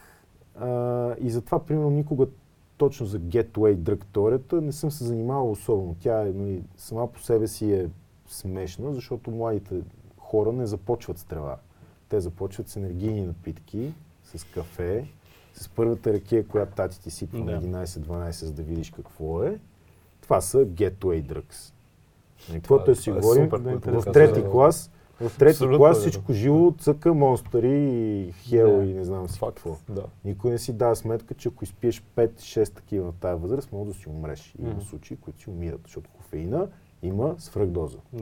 И като говорихме за наркотиците, тревата е някъде по средата в тези, които нанасят вреда. Защото, как си говорихме, младите хора, които употребяват трева, си правят някакъв демидж на мозък. М. Говорим употреба, която започва на 12, извинява ти, каквото и да започнеш да употребяваш на 12 и остане част от тебе, това ще е много трудно да го спреш през живота си. Въпрос бързо да, Да. се включим, защото е подкаст, реално нямаме Да. структура за това. Аз съм почти 100%, че понеже почнах да пуша на 15, аз съм затъпял от кос. Възможно е. Убеден съм в това. Ма не ти личи. Има има може да бъде много повече. доказателства. Да, да, говорим за това. Ако в един идеален свят утре легализираме марихуаната, мислиш ли, че е важно да се говори за това, че тя не е окей, ако си на 15-16? Не, дори да не говорим за 15-16. 18, което е нормално. Човек, Как- ми е той как го вижда. Точно ние сме хората, които никога не сме се хвърляли да кампанираме, М. че тревата е супер окей, М, да. безвредна, прекрасна, магическа билка и така нататък. И, и, и не го правим за нито един друг наркотик, въпреки, както ти казах, че тревата е някъде по средата има много по-безвредни наркотици, които забранени от нея. Примерно LSD гъби, Да. От гледна точка на вреда към общество и вреда на, на организма ти, нула. Трябва да изядеш еквивалента си на килограми. Там, ако си Да. 100 кг, трябва да 100 кг гъби, за да умреш. Те са Но- изключително, но тежко забранени, преследвани и така нататък. А, че ти изгубих въпроса. Е, това е. Въпросът ми беше коя възрастта според теб е която да е окей. нагоре. Да. Коя възрастта, Ами, която е окей да За, употребяваш? всяк, за всякакви психоактивни вещества бих казал 18, за трева специално са казали, че до 25, докато ти се изгражда Мгм. там предния дял на мозъка Точно, до край, Да. не бива. Не, е окей. не е окей. Да, и нали, колкото по-нагоре е тази възраст на първа употреба, изобщо на, на, на начало на сериозна употреба, толкова по-добре за Мгм. тебе. Нали. Колкото по-рано, толкова по-зле, защото това те първа се изгражда. И е възможно да доведе до някакви дефицити, когнитивни, умствени и така нататък при хората, но е, не е задължително. Да. Не, е, не е гарантирано, Мгм. че случи. Но, примерно, станах, медицинската... станах режисьор, което не е особено умно и го виня по някакъв Не е начин. много разумно. Не, не е най много Ако не беше пушиш, сега ще си примерно в НАСА и Сериозна работа, истинска работа ще да имам. Да. да те планират за мисията в Марс. Да. Примерно. Или поне да съм такъв control някак. долу на това, Да. на сигурното. Но пак това е, нали, пак трябва да е избор на всеки човек и пак е много спорно, защото пък ако си имал някакви други социални дефицити като дете и те са те травмирали, пък трябва да те е карал да се отпуснеш и да... Или пък да се впишеш някаква Да среда. се и това впишеш е най- да, най-често срещаното. да. При мен, между другото, най-вероятно беше това, като бях тинейджър. Това ми даваше... Сега, естествено имаше Да. а, изследователската ми натура се. нали, към всички неща, но вписването беше много, много голяма част. От Аз това да започнах започна много да късно да, да пуша. В смисъл, ранните години в детството ми нямаше в училище, почти нямаше. Аз съм от малък град, аз съм от правец. Почти нямаше никакви наркотици. Аз поне не съм се срещал. След това не съм. И чак на 24-25 тогава чисто съзнателно започнах нали, да... Имали сме много, много различен детство и пубертет. Ами все пак малкият град срещу София. в, в квартала ни, в Да, Надежда, различни, различни експириенси. Да. Просто наркотиците бяха абсолютно ежедневие. Тоест това още от детето ние знаехме от блока кой е на хероин, кой е такова, кой продава трева, кой пуши, кой не. В Смисъл всичко е много, много, много явно овия за тебе и знаеш, че в, както си в една възраст, примерно от 9-10 си такъв, о, наркоманите такова и някъде на 15 такъв, а нещо за пушене има ли брат? Защото ти си търсиш коза вече. Да, бе, сте имали ентертеймент много повече, колкото сме имали ние, доста до много повече Да. нали, неща, Да. които се случват. По-голям но социален кръг, Тинейджерството, най-вероятно. да, ти, нали, защото ти като дойдеш първи курс в София, примерно, тук вече животът ни стават еднакви от 18 нагоре. М. Да. Обаче до 18 са различни. Да, да. Добре, ти имаш и деца, всъщност. Нямам. Нямаш. Като имаш деца, как ще постъпиш? Ето ти въпрос. Либетер, либетариански, либетариански въпрос, Либертариански да, въпрос. който е, това не можах да го кажа между другото. И преди малко се защото опитахме да го и колегата там, но окей, ти си а, с широки убеждения. Какво правиш с а, сина ти и дъщеря ти, които виждаш, че пушат на 15? Много е трудно да ти дам категоричен отговор, при положение, че не съм го изпитал Да, да, в да. живота си, но мога да си ти дам отговора на, да, на един човек, който нали, силно се възхищавам, доктор Караджов. Той е, може би, най-първият човек в България, който каза малко стара. И нали, най- опрете ли ти е най-популярният упречна защитник. политика? Да. да. Още от 2000 година М. написал една книга Наркотиците 90-те. Още Да. е така. а, страшен пичага. И го питах него, защото той има дъщери. Как, как, как ти проведе разговора М. с твоите деца? И той не го каза за тревата, каза го за другите неща, за екстази, там екстази, такива неща. И той каза, урока ми беше следния. Ако решиш да го взимаш това нещо, ще дойдеш при мене. Аз ще го купя, Мгм. ще го видя, че е това, което си мислиш, че е. Мислиш, че това би работило? Ще седна и ще си поговоря с тебе. М. Какво да очакваш като ефект, ако се случи еди какво си да звъннеш на мене, ако се случи еди какво си да знаеш, че след 20 минути си окей М. и така нататък. Разсъждението е следното. Ако детето ти иска да вземе нещо и е на 14, 15, 13, 12, не мога да спреш. Няма начин да го спреш. Няма начин да го спреш. По-добре е така да му обясниш нещата или да му обясниш човешки, че трябва да отложи нали, тази употреба, но той може и да не те послуша. Въпросът е, ако, ако реши да не те послуша, това да не му коства живота, това да не му коства здравето, да не му коства нещо. Аз съм скептичен към идеята, че а, това би се случило по този начин. Детето ти решава да вземе нещо и идва при родителя. Колкото и да сте близки, колкото и да сте приятели. Мгм. Защото част от взимането, част от целият този Е експириенс е бунт. Бунт. Тайната, нещо, което правиш отвъд семейството ти, отвъд тази Ама семейната защото е забранено. Ако не е забранено, няма да има, това няма да е бунт. Ма това, Както това за, примерно, цялото дечицата- общество да се Ами, промени. Тинейджерите в Холандия не изпитват някакъв такъв а, бунтарски а, порив към тревата, защото М. всеки, който иска, може да пуши и за тях М. това не е толкова интересно. Те бунтуват по друг начин. М. Измислили си друг бунт и по друг начин бунтуват. Да. Както, не, не, как да ти кажа, има неща, които носят много рискове. Примерно. Да, да те сгазят на пешеходна пътека е много по-възможно, колкото да умреш от наркотици М. в България. Чисто статистически риска е много по-голям. Да. Обаче си пускаме децата да пресичат и не винаги Да. сме там да ги гледаме, защото сме му обяснили перфектно какво се прави. Нали, Гледаш на тази страна, гледаш на тази страна и като няма опасност, пресичаш. Мгм. Те дечицата и те могат да преценяват рискове. Просто трябва да му го обясниш нещата без емоции. Защото му кажеш, че ти чупа главата, ако взимаш наркотици, ти знаеш, че това е това сладко забранено нещо. Обаче, ако му го обясниш човешки, как ти обясняваме с ракията, какво става, имаш по-големи шансове да, да подходи и това дете нормално към тази ситуация. При мен е така Идеалистично е, но им- има резон много в това, Отново, което кажеш, но отново ти се- давам примера с Да. човек от Швейцария. Той ходи и се среща с децата в Швейцария. И го питам, какво говориш с третокласниците? Отиваш в трети клас, какво им казваш? И той ми разказва. И като, това, което им казваме, че най-добре е в живота си никога да не пушат джойнт. Никога да, да взимат свита трева с тютюн. Защото това ще им вреди на дробовете.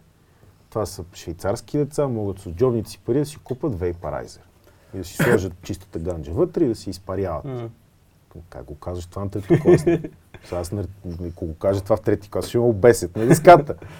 И той казва, виж какво, половината деца от тия, които ме слушат, те никога няма да имат интерес към наркотици. Те имат интерес към балет, плуване, футбол, нали, момченца с други момченца, Да. с момиченца. Нали, други интереси имат. М. И те дори не ме слушат. Нали, Те си играят телефоните, мечтаят си някъде. Тях тази тема не ги занимава. Обаче она другата половина, която някой ще развият интерес, те пък никой не може да им помогне. Никой не може да, го спре този интерес. М. Щом нали, го има Човек семенцето отвътре. вътре, ще се случи някога. Въпросът е, като се случи, той си спомня, че има един чичко, който му казва, не джойнт идиот такъв. Купи си Да. вейпарайзер, да. И не Аз получава и някакви кашлици. Много, и много съм си мислил за това, че реално моя опит с а, наркотиците би дошъл на, на помощ, ако детето ми, или като, да, Да, кажем в едно да. съвременно, като детето ми реши да взима наркотици и влезе в пубертета, защото, а, окей, много по-лесно ще позная симптоми на това нещо, но разговорът би бил по-скоро, знам какво правиш, Точно. това, е, това е Да, тъпо, е защото, супер тъпо, да, защо е? защото да. аз съм го правил това Точно и, стей се малко. Да, Да, или ще да. го взема в някой клуб да, да, да му покажа. Да, какви са, да му покажа някакви отрепки. Виж го това, бе. това е батко ти, той ми е приятел, виж го къста, виж го отрепка. Този пример, който ти казваш, а, при мен е точно така се случи с цигарите, защото пак ти казвам, в общество, което нямаше наркотици, тогава цигарите бяха големия проблем. И страха беше, че ако вземе от някой цигара, тя може да има нещо вътре в нея. Това беше страха. И майка ми ти точно... сипят в питието. Да, и- нека да, да, тогава да, беше да. в нашето общество Да. беше това страха. И тогава майка ми точно това ми каза. Ако си решил да пушиш, знаеш къде са ми цигарите, отиди, вземи, пуши. Точно това направих между другото, защото аз сме си говорили за моето детство, как аз Да. винаги съм една отговорност такава. И точно това, което ми каза, точно това направих. Първата ми цигара беше от на майка ми цигарите, средец минима. Това ми беше първата цигара в живота, беше ужасно. Но така направих. Спря ли те това да пушиш? А, тогава след това много време не пуших. В Смисъл, исках да опитам. Това... На колко си бил тогава? Не знам, не съм бил много малък. Но... Баща ми ми даваше цигари. Като бях Да. на 15-16 и като видя, че пуша, как, ако късаш за цигари, аз ще давам да. аз. Да, не, не дай да си даваш паричките, М. защото баща ми много пуши. Да.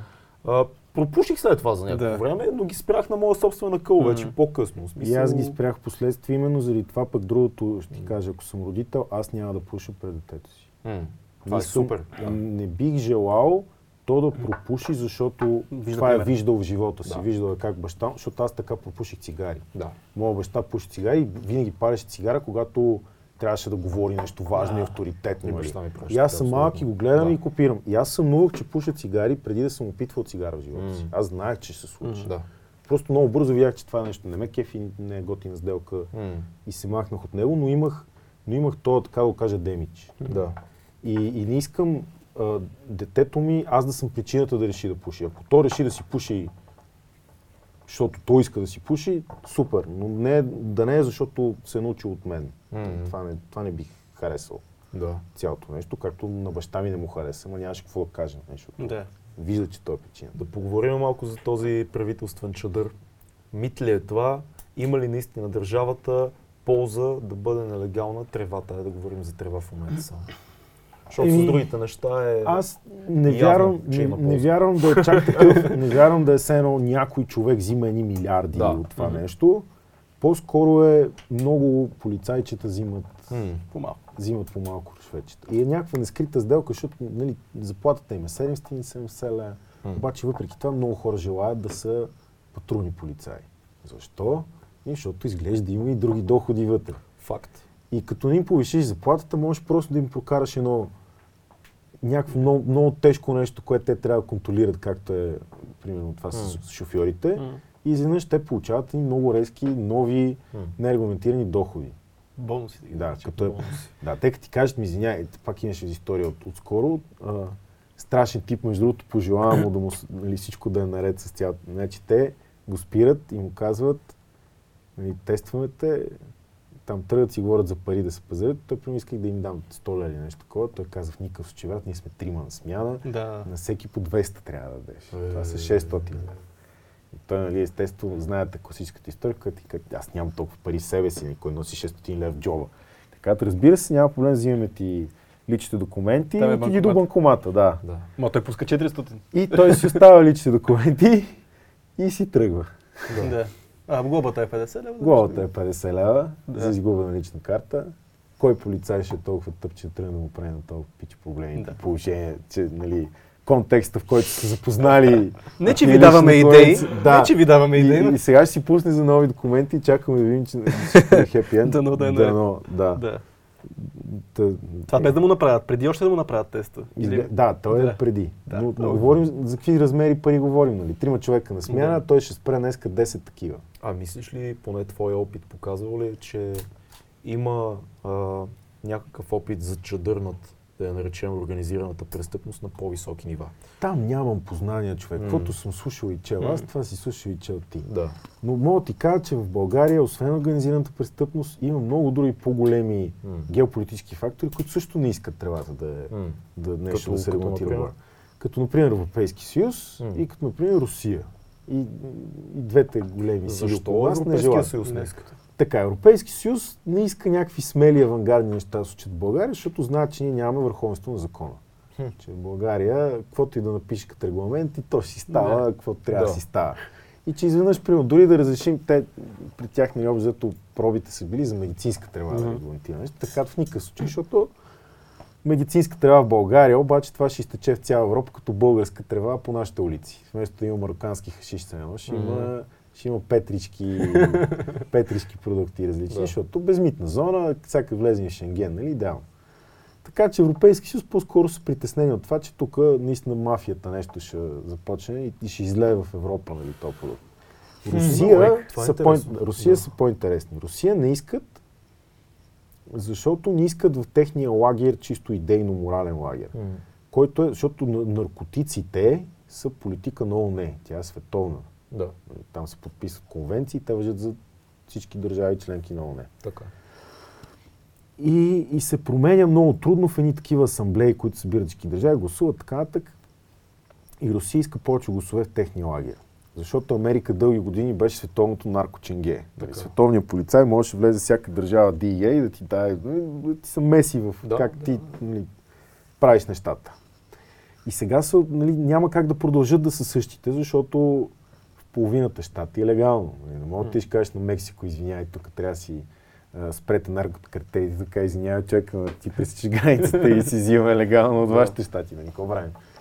И Русия иска да вземе тази позиция. Искат те да се настанят, гео, нали, това влияние да го имат те. Консервативната позиция. Да, и Да. всъщност си обособяват един такъв лагер. Те, Азиатския басейн, там Китай, Сингапур, Сингапур до животен затвор или смъртно наказание. А, Дотерте в Филипините стана президент с обещанието, че разреши на хората да излязат, да убият всички дилъри и наркомани и той няма да ги преследва. И примерно в първия месец-два имаше около 2000 човека на улицата трупове. на които Къде е това? В Филипините. Родриго Дотерте, който хардкор диктатор, а, който първо е кмет на някои от градовете, много така бойко. Да, да, да. Кмет на някои от градовете и се справя много твърдо с престъпността, точно по този начин. Овластява полицията да ходи да трепе наред. И казва, вижте колко добре се получи в моят град, ще го направим на, на мащаб държава. И действително, който имаш зъб, имаш зъб на някой, отиваш, гръмваш го, пишеш дилър отстрани и само го прибирате. Това е. Това си учително много напомня на тези първите а, социалистически и комунистически чистки в а, Русия в началото на 20 век, Да. когато реално имаш право да отрепеш някой, защото той е а, буржуа. Да. Такъв и, и, или аристократ, или буржуа, или, или враг на партията. М. Може да ти е комшията от съседната къща, да. той беше мръсен буржуа и отиваш и го... И То най-голямата ирония е, че в Филипините, примерно, той можел да има така голяма организирана престъпност, която да продава наркотици, защото си плащали на полицията. Да. Изведнъж полицията почва ти убива хората, които в този момент си дават пари, нали, което едва ли ще се Да. случи наистина. Може да са гръмнали някакви бедни души там, а истинските хора пак са останали да си... Демагогия. Нещо такова се демагогия. Искаш да кажеш, че тук и географското ни положение е малко. Това е банално, това да е, но А как, също как, влияе на това цялото как нещо. седи въпросът Да. с Русия? Извинявай, ще Да. с Русия. Как седи въпросът с... а, Декриминализиране на тревата, но като цяло наркополитиката им е изключително варварска и примитивна. А там, ако имаш проблеми с наркотици, те го смятат за морален опадък. То не е здравен проблем, не е защото тебе ти има нещо, не е защото ти си израснал по определени нали, социални проблеми, травмиран си като дете. Това е една от основните причини да имаш проблеми с наркотиците. Детска травма. Нещо ти се е случило. А, те тия неща ги тотално ги игнорират. Ако имаш проблеми, за тебе лечението се предоставя от Православната църква на Русия. Която, разбира се, там виждали сте клипчета, яздят те, бият те с лопата на гол гъс, ей такива неща. Няма дори а, програма за чисти игли. И защото няма програма за чисти игри, от 150 милиона държава имат официално, представете си колко са неофициално, милион и половина хив позитивни. М. Просто защото първо кондома в Русия не е добре прият, второ иглите, да, няма програма за чисти игли.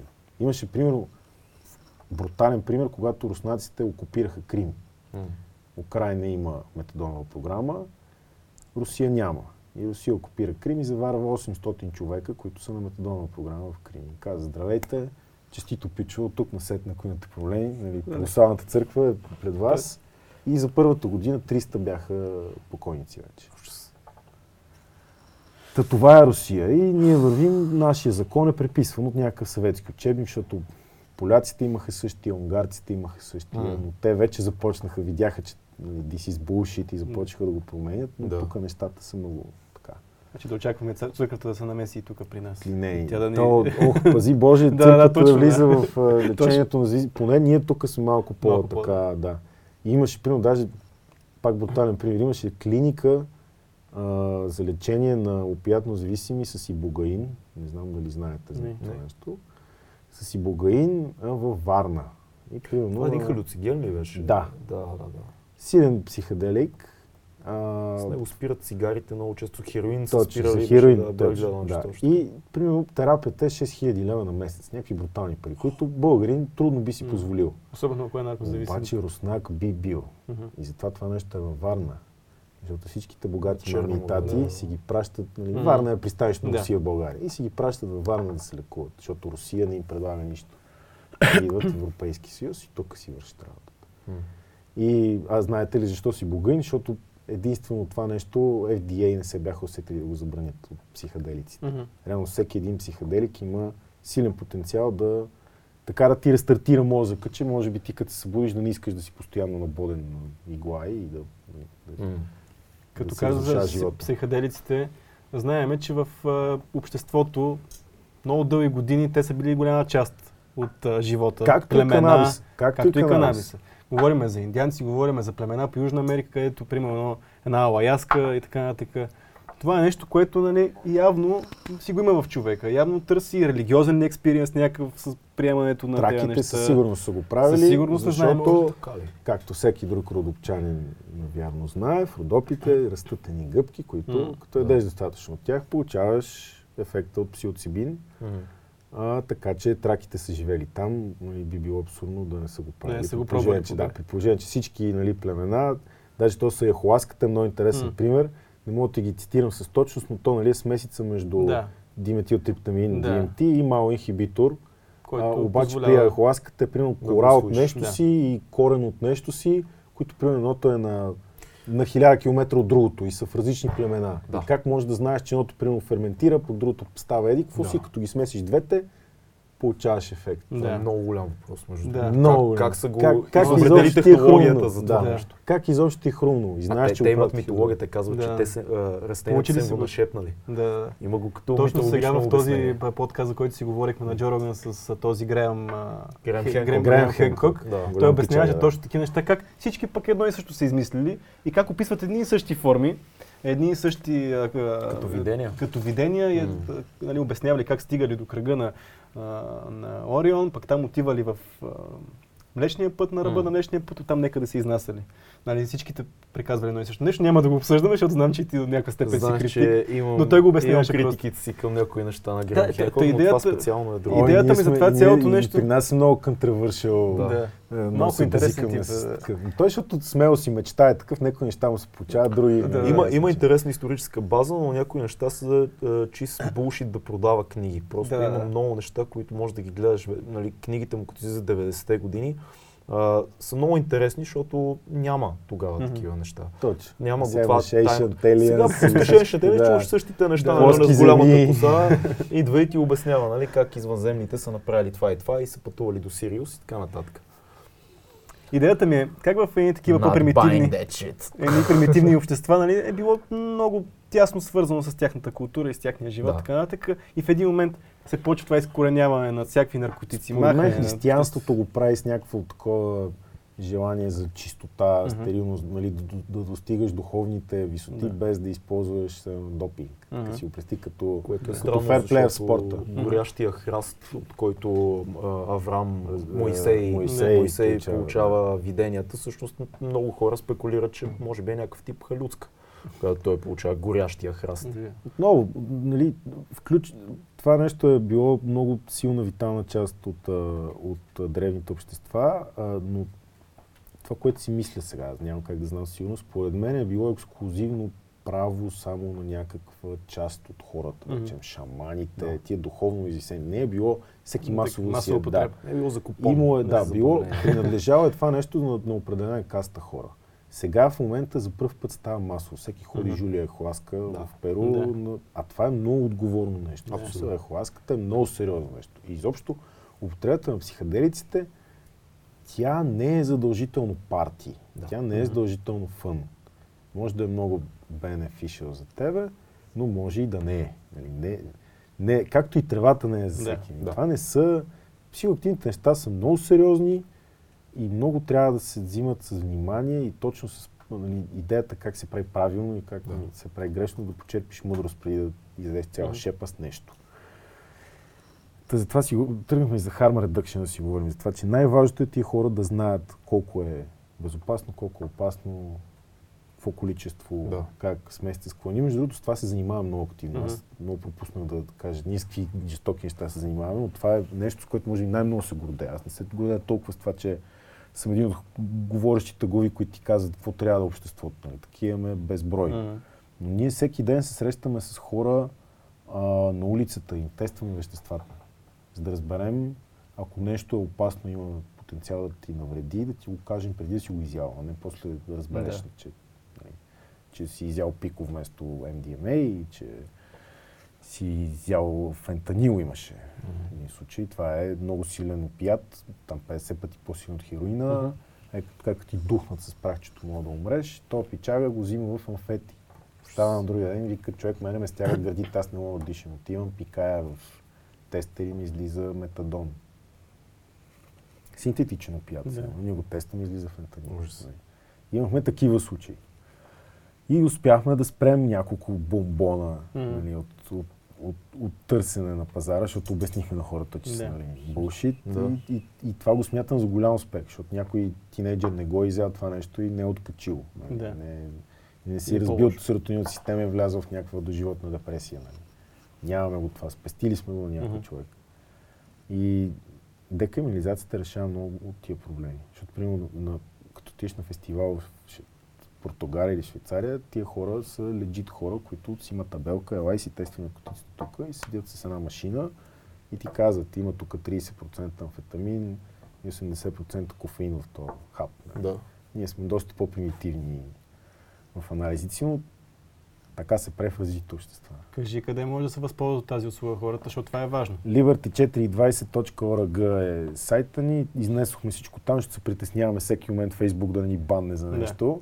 И там, освен тази услуга, където просто се свързваш с нас там или имаш каталог на всички вещества, които до сега сме тествали с штампи и с описание, за да може да няма нужда да идваш при нас да си тестваш. Това може, онова не може. Ако, да, имаме също и карта на полицейския произвол, много интересен тул, в който отбелязваш Карта, къде си бил. карта Карта на полицейския произвол. да. Братле, това искам на тениска. в смисъл, супер. е.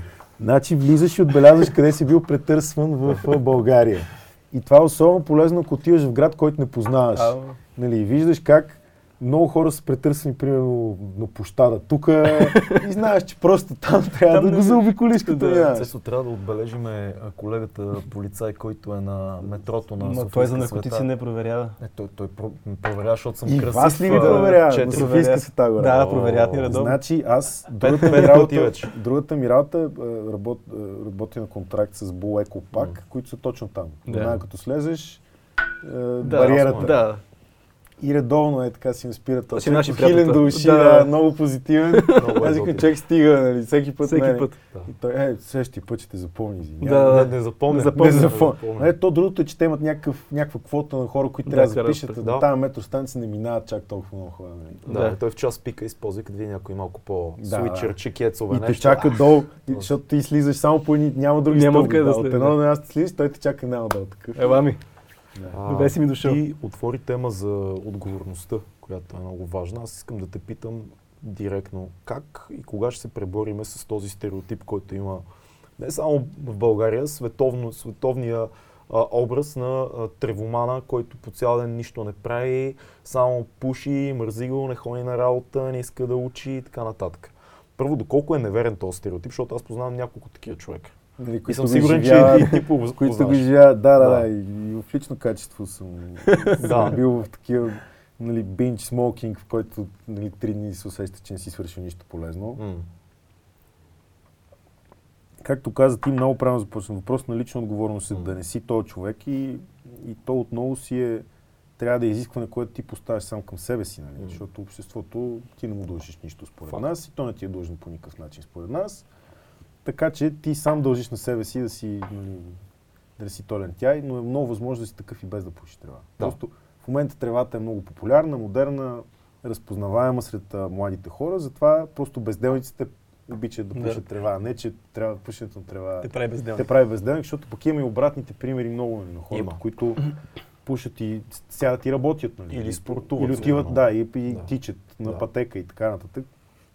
И правят тия неща на пушени, да. Тоест ти ако си така към а, тревата, най-вероятно си така към почти всички неща в живота ти. И ако Точно. спреш да пушиш, едва ли това ще се промени, едва ли това е Точно. Генералният фактор. И виж, и, и тия Ще хора реално имат тенденцията да го заменят с друго.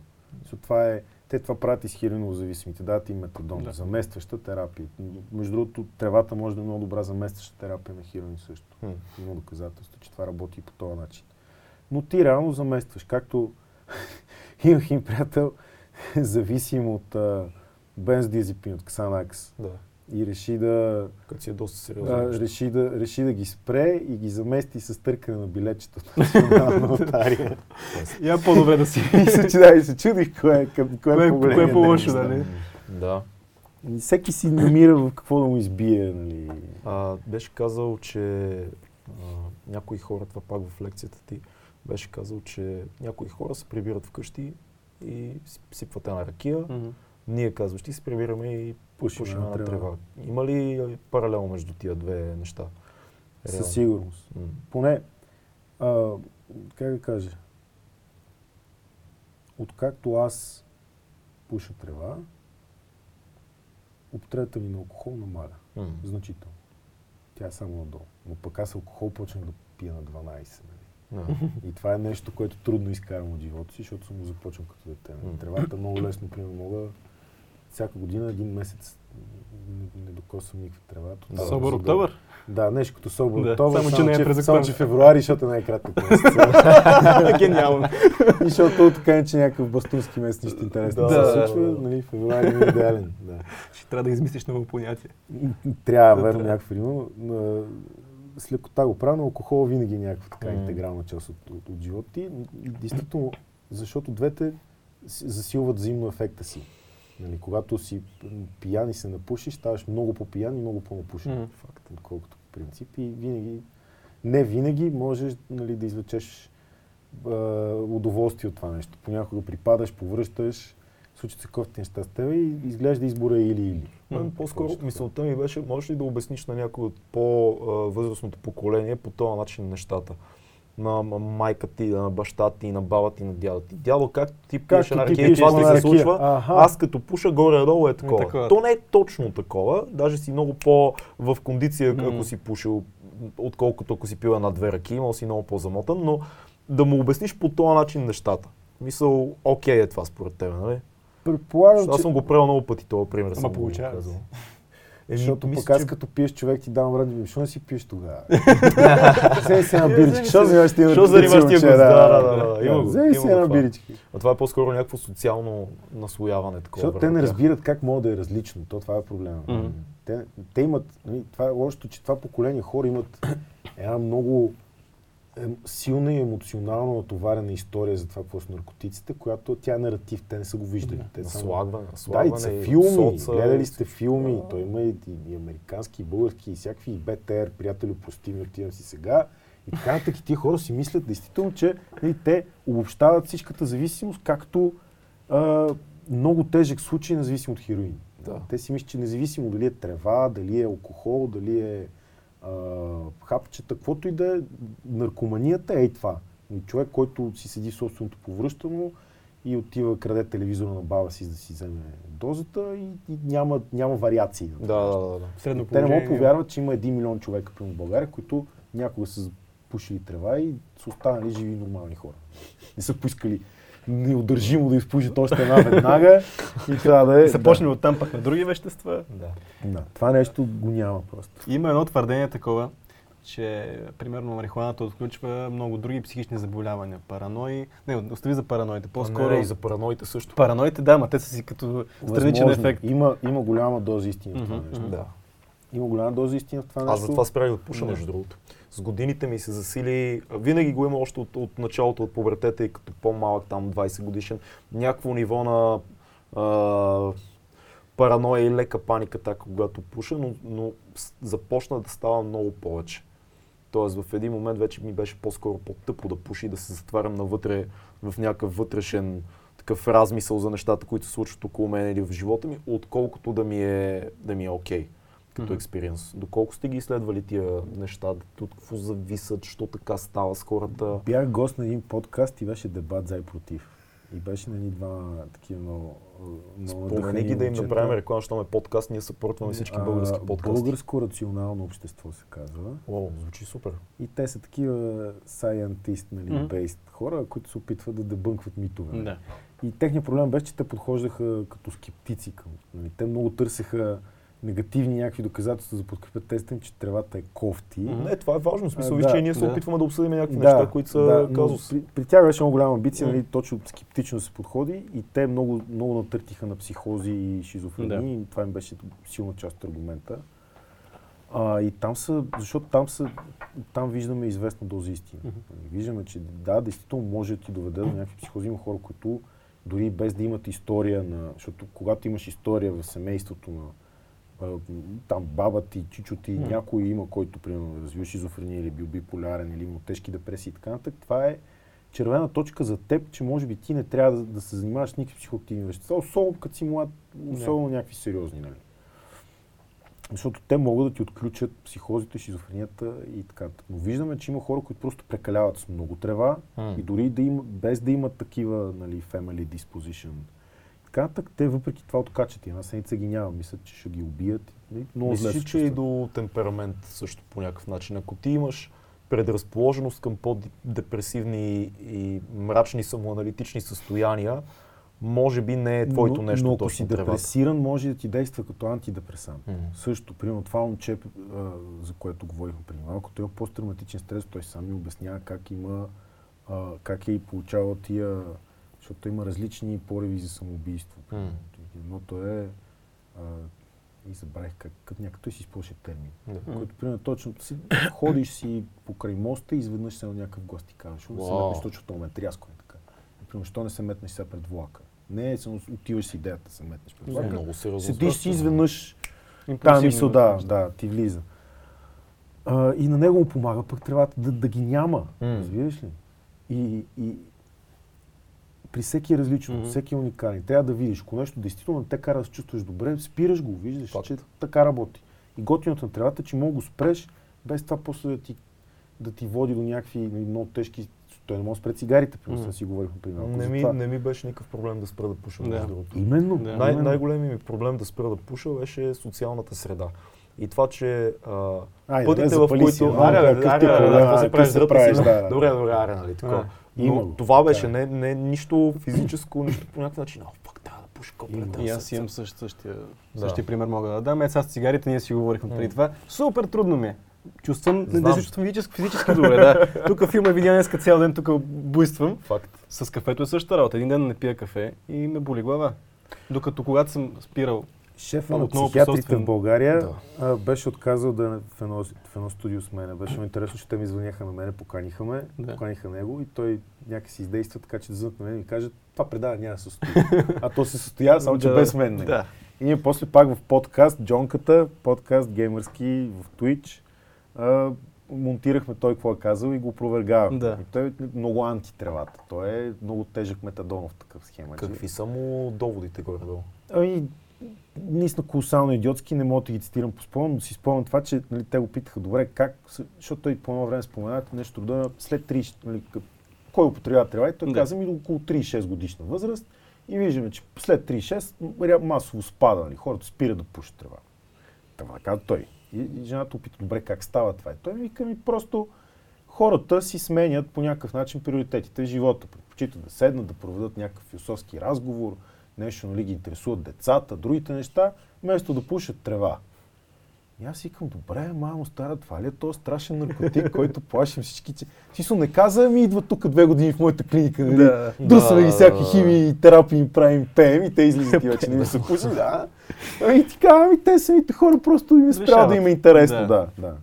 Видиш, и, и, и това е готиното от тревата, че всъщност излизането от зависимост от трева е сравнимо с излизането зависимост от кофеин. Мгм. Много сравними са. Една седмица ще че те боли глава, Да. може. Леко ни съдят и да е нарушен, може. При Мгм. други може и да го няма. Аз даже ще ти кажа друга крайност. Аз правя три, четири опита съм правил да спра кафето. Не мога, брат. В смисъл, закачен съм. Разбираш Аз напоследък започнах да го пия, между другото. Почти никога, да не кажа, никога кофеина не е бил част от живота ми. отпаднал, чувствам се като, знаеш, като, като Леонардо Ди Каприо в баскетболните дневници Ама се чувствам, разбираш, си като седа окей. вкъщи и треперя. Една седмица, Слаб съм, докато... слаб съм. Може би трябва да отида в се клиниката на, намалят. на този агент. Защото цялата схема при кофеина е, че ти го изпиваш и той се свърза с рецепторите, които трябва да сигнализират, че си изморен. Прочетох всичко, разбирам го, Да, не да, мога. да. Слаб съм, слаб съм. Трябва ми едно, едно Е, малко малко, сутрин ми трябва поне две. Отиваш- Днес те станаха три. От два дена три. клиниката си зависим 6000 човек. лева Да. и да. се връщаш прероден. Да, и там ще е Ахуаска, знам в Овче купел има един Сериозно? шаман. Да, отиш на шаман в Овче Значи купел. аз познавам няколко шамана в надежда, но не бих отишъл при тях. Те са... Чакай, че сега тук ме удари в земята. Имал шаман в общи купа, който ти прави. Чувал съм само. А, да, да. Чувал съм само. Никога не бих посмял да се доверя което на... съм чувал, съм за Румъния, съм чувал. За Гърция съм чувал, но за, Е, за овче купа не бях чувал. Неформално би трябвало да се случва Си навсякъде. ми приятел, никога няма да те пусна да отидеш на шаман в общото братле. Да, да, не го прави. Няма, не е окей. Не е добре. Не е окей. А, добре, нещо друго се сетих, между другото, което е интересно. Гледах оня ден Бирил от Cypress Hill при Джо Роган. И обсъждаха тая голяма тема за легализацията в Калифорния най-вече и един проблем, който възниква от легализацията. А именно, че почти всички, айде не всички, но няколко големи корпорации в момента изкупуват земя в Штатите, купуват имена, купуват брандове. А, и Бирил, който между другото е един от първите хора, които започва да, да произвежда марихуана, когато става легално. Преди това най-вероятно произвеждат, но е голям в този бизнес, голямо име. А, той казва, че започва да става много голям проблем в Калифорния и в Штатите, че корпорациите навлизат в този бизнес. Проблемът и парите са е? огромни там. Проблемът е, че а, той казва, не познават тази култура. Каза, това не е... Това, те, те, те искат да, да, да правят пари. пари. а хората, които в действителност познаваме а, пушаческата а, култура, Окей. излизаме извън това. Какво мислиш ти за това? Смисъл, би ли било в един идеален свят, в който тревата е легална, да стане като с а, всички други легални неща и вече да са корпоративни? Кратката ми версия е, ако това ни е проблема, е баси Е проблема. баси проблема. Да. Ма виж, там става. В смисъл, там се случва и това нещо се обсъжда. Нормално е, защото, защото е бизнес, който в момента е в бум. А, бизнес, който има много голям М. ретърн, много големи печалби и нали, се пръкнаха много брандове, много нишички, много неща започнаха да се развиват. Нали, бизнес, който очевидно разкрива потенциал за милиарди. Да. Нали. И е нормално първоначалният бум да са всякакви такива интерпренюри хора, които просто да влизат, да основават някаква штура идея и така нататък. И е нормално в някой момент да голям татко и да каже Добре, вие се сетихте първи за това нещо, обаче ние идваме ви покриваме с злато, нали, тръгвайте си и ще Да. ви използваме уникалната идея. Има пример с една българка, ние не сме си особено близки в приятелски отношения, но пък жената си заслужава по всякакъв начин палец горе, защото се занимава с... Тя прави тампони от коноп, като в един момент им хрумна, защото просто на върха не сложиш малко CBD. И това нещо много благоприятно се оказва за менструацията на една жена. И патенти си регистрираме на продукта и изведнъж се оказа, че а, в цялата тая патентна а, битка всъщност Procter и Gamble, ако не се лъжи, някои от наистина големите, големи, големи корпорации, Мм. се оказа, че започнали да правят паралелно нещо, което тя вече е патентовала. Мм. Нали? И тя директно любезно ми е писала и казала, здравейте, аз имам патент за това нещо, ако обичате. Престанете, нали? Те са казали, о, много съжалявам, прекратяваме всякаква дейност Да. нали, в този род. Благодарим ти, чао. И малка, амбициозна мацка от, а, от България в момента шамари Procter Gamble и се налага в новия бунтящ конопен бизнес. Така че имаш и обратните Това, примери. което беше по-скоро неговия проблем, е идеята за монопола. И факта, че ако големи корпорации влязат в това нещо, най-вероятно целият правителствен търговски механизъм ще стане така, че ще има едно място, от което всички да могат да си купуват трева. И това място ще е на определената корпорация. И всичко друго, всички други търговци, като Бирил и като там каквито хипите Майк искаш да хванеш, Майк Майк Тайсън, да. огромен също в това. Всички те няма да могат да продават, няма да има такъв бизнес за малки играчи, ще има само единия голям играч. Или малките играчи ще трябва законово да отидат при големия играч, да си остават нещата и ти оттам ги взимаш. Ами, Като с музиката. Тук, ще ти дам, пазар. тук ще ти дам либертариански отговор Да. на това нещо, защото той, той е обратен на това, което много хора си мислят. И то е, че когато пазар е свободен и няма регулации, всъщност става монопол, защото идват много богатите и, каз... и те имат тенденцията да се обединяват помежду Така. си в някаква схемичка, така че има или олигопол, или монопол, ако пазар е свободен. Ние обаче твърдим точно обратното. Ние твърдим, че колкото по-свободен е пазарът, това значи лесен достъп за всеки да влезе на него. И ако имаш някъде ситуация на монопол, то монопол винаги е гарантиран от правителството, от държавата по някакъв Мгм. начин. Да. И в България го имаме като примери. Най-големите бизнеси в България са фармация, силно регулирана. Факт. Банково дело, силно регулирано. Аз не мога да си направя банка. Енергетика, нали? много трудно си правиш тец, вец и така нататък, пак си свързан с държавата. В същото време, производството на домати, аз и ти и той можем да решим да правим домати, може да се обединим, да станем по-големи, можем да си цъкаме по-отделно, всеки си решава. Отиваш на сергията, М. продаваш си доматите, тръгваш си, взимаш си печалбата. А, ако, ако разглеждаме производството на трева по-скоро като производство на домати, ще имаме малки играчи, Да. които, както има малки пекарнички, М. имаме и големи пекарнички. Какво става, ако Имаме- разглеждаме производството на трева по-скоро като производство на лекарства? Така, тогава ще имаш Да, монопол. да. Ето Тогава това е, това е плашещото, защото то е в рамките на печалби и на консумация по-скоро в тази сфера. продукта. Но са два различни продукта. А, нещо, което взимаш от аптека и е рафинирано, изчистено и растението, канабис. М. И те затова има много голяма битка между Legalize движенията и фарма индустрията. Защото фарма индустрията иска ли, лицензирани, се- сертифицирани, патентовани продукти, които имат, те да имат ексклюзивно право да продават следващите Не. 10-15 години за големите кинти. Окей. Които много трудно могат да вземеш от растение, което е известно на човечеството 6000 години. Нали? М. Мога го гледаш с аксия. М. И не ти е нужна лаборатория да го направи на хап, за да може ти да получаваш benefit. И Да. затова е целият конфликт, но реално бъдещето е действително фармацевтичните продукти за медицинска употреба. М. Защото самата трева, нали, още не знаем, нали, но като знаем кое от нея, как действа Да. на всяко раково образование, ще можем да направим лекарство базирано на нея, в което има и други неща, които го убиват този Мгм. рак. И накрая, примерно, ти го инжектираме и нямаш рак. Добре, фарма... фармацевтичните ли компании са най-големия враг на легализирането на тревата с медицинска... Табако компаниите, да. алкохолните компании да. са по-голям враг. Мгм. А, в Штатите специално поради спецификата на частните затвори и така нататък. Всички браншови организации, сдружения на надзиратели, полицаи и така нататък, защото това значи съкръщаване на Мгм. 40% от, Огромно, популация- огромно, 40% от затворническата популация за наркотици в Штатите. Естествено има и от фарма бизнеса, но пък има и предприемчиви фарма компании, които пък нали, инвестират в, точно в ресърч на, на канабис продукти, изобщо на примерно кетамина. В момента става легален антидепресант. Най-вероятно ще стане и в България много скоро, защото пък изненадващо се оказа, че хора, които взимат еднократно много висока доза кетамин, в следващите две седмици не желаят да самоубият. Което е много голямо постижение, защото до тогава нищо друго не им е влияло. Нали? Изведнъж и то при антидепресантите взимаш по няколко пъти на ден. Ти цял ден се друсваш с антидепресанти. А тук един кетамин и две седмици не искаш да се самоубиеш. Да. И затова изведнъж много бързо изпревари всички други там. MDMA, Рик Доблин, между другото препоръчваме Рик Доблин, Джо Роган подкасти, те са малко по-стари няколко. Мгм.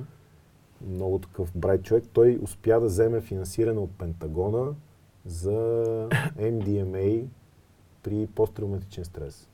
Защото нали, много голям проблем е за Да. ветераните от войната. Да. В момента повече американски войници загиват от самоубийство, отколкото от вражески огън. И затова Пентагон е толкова амбициран да инвестира и всъщност той открива, че при подходящ терапевтичен протокол, в който мъж и жена нали, те успокояват, те те познават, знаят твоя случай, дават ти MDMA и в този прекрасен близфул момент, в който ти отделяш серотонин и ендорфини, чувстваш се прекрасно, те ти извикват PTSD тригъра, който те връща обратно в този там кошмарна сцена и ти я живяваш наново, обаче в някаква много така приятна кемикал Да. среда. И това в момента е най-доброто нещо за посттравматичен стрес. Вау. Интересно. Та, медикъл си, обаче той минава през медицинския път. Той не минава през напушване пред парламента и масово взимане на екстази в парк. Ти имаш, имаш а, усещането, че по-скоро ще се раздели recreational, нали, продажбата за забавление и за лична употреба, за удоволствие и така нататък, творческата... При тревата. При тревата да. и медицинската При фармацевтична тревата, да, на другите вещества най-вероятно бъдещето е само като медицински продукти. Поне аз не виждам амбиция да легализират хапчета екстази в вендинг машини, както Да. е тревата. Да. Аз знаеш какво искам последно време? Понеже имам голям проблем сега с плекситием, раното ме боли брутално и знам, че помага някакво кремче, което е с CBD вътре и много помагало за тия неща. CBD Обаче- окей, легално е. Легално е в България, може да си Така купиш, никакви проблеми нямаш. Така ли? Има вебсайтове, в аптеките го има. Въх, Да. не знаех. Ама взимаш чисто CBD, което е 0,00000 THC. Аха. Няма. И те, има си такива продукти, така се продават. Обаче да го Това знаеш, за първ също път го, за първ път го чувам, не важен- знаех, че е така. важен анаунсмент. Ако го взимаш през устата, така че ти прави контакт с устата, ти дава положителен тестер. Ясно. Защото, както казахме, машината казва да и не, Мгм. а тя казва да, ако за че CBD, Да. THC9, Да, бе, това ми беше много 51 странно, защото преди няколко месеца ми падна едно събитие във Фейсбук, което някаква компания правеше презентации за продукти с, С CBD. CBD. И не беше много странно. Викаме, то нали не е... Има течности за електронни цигари с Да. CBD. Има масла, има капсули и така нататък. Просто гледай като го ядеш, да не ти прави контакт с устата. Ако е капсула, просто да я глътваш без да... Не, да не е масло, което. с- Или ако се мажеш, се мажа. никакъв проблем нямаш. Ето, Супер. Доктора се появи, реши ми проблема. Аз мисля, че това е, И то от години е легално. това е добро, добър финал. А, не, аз имам още една Имаш тема, ли? знаеш много Имаш добре. цяла тема. Ем, тя е Давай малка. давай. Тук съм. Тя е малка, тя е я, малка. сега ни е Има, падна. Абе, нас- има един час до И- Ливърпул. и- Добре, съм спокоен. Ме попадна ми тук наскоро, че си поддръжник на метода на Уимхов. Аз съм голям А, фен на този да, метод. Окей, да, верно. виж, може би ти мога да ми кажеш на мен повече по Така ли? темата, защото аз те първа започнах. Аз с Киро се запознах покрай ТЕД, Мгм. защото той беше рано следващия след мен лектор.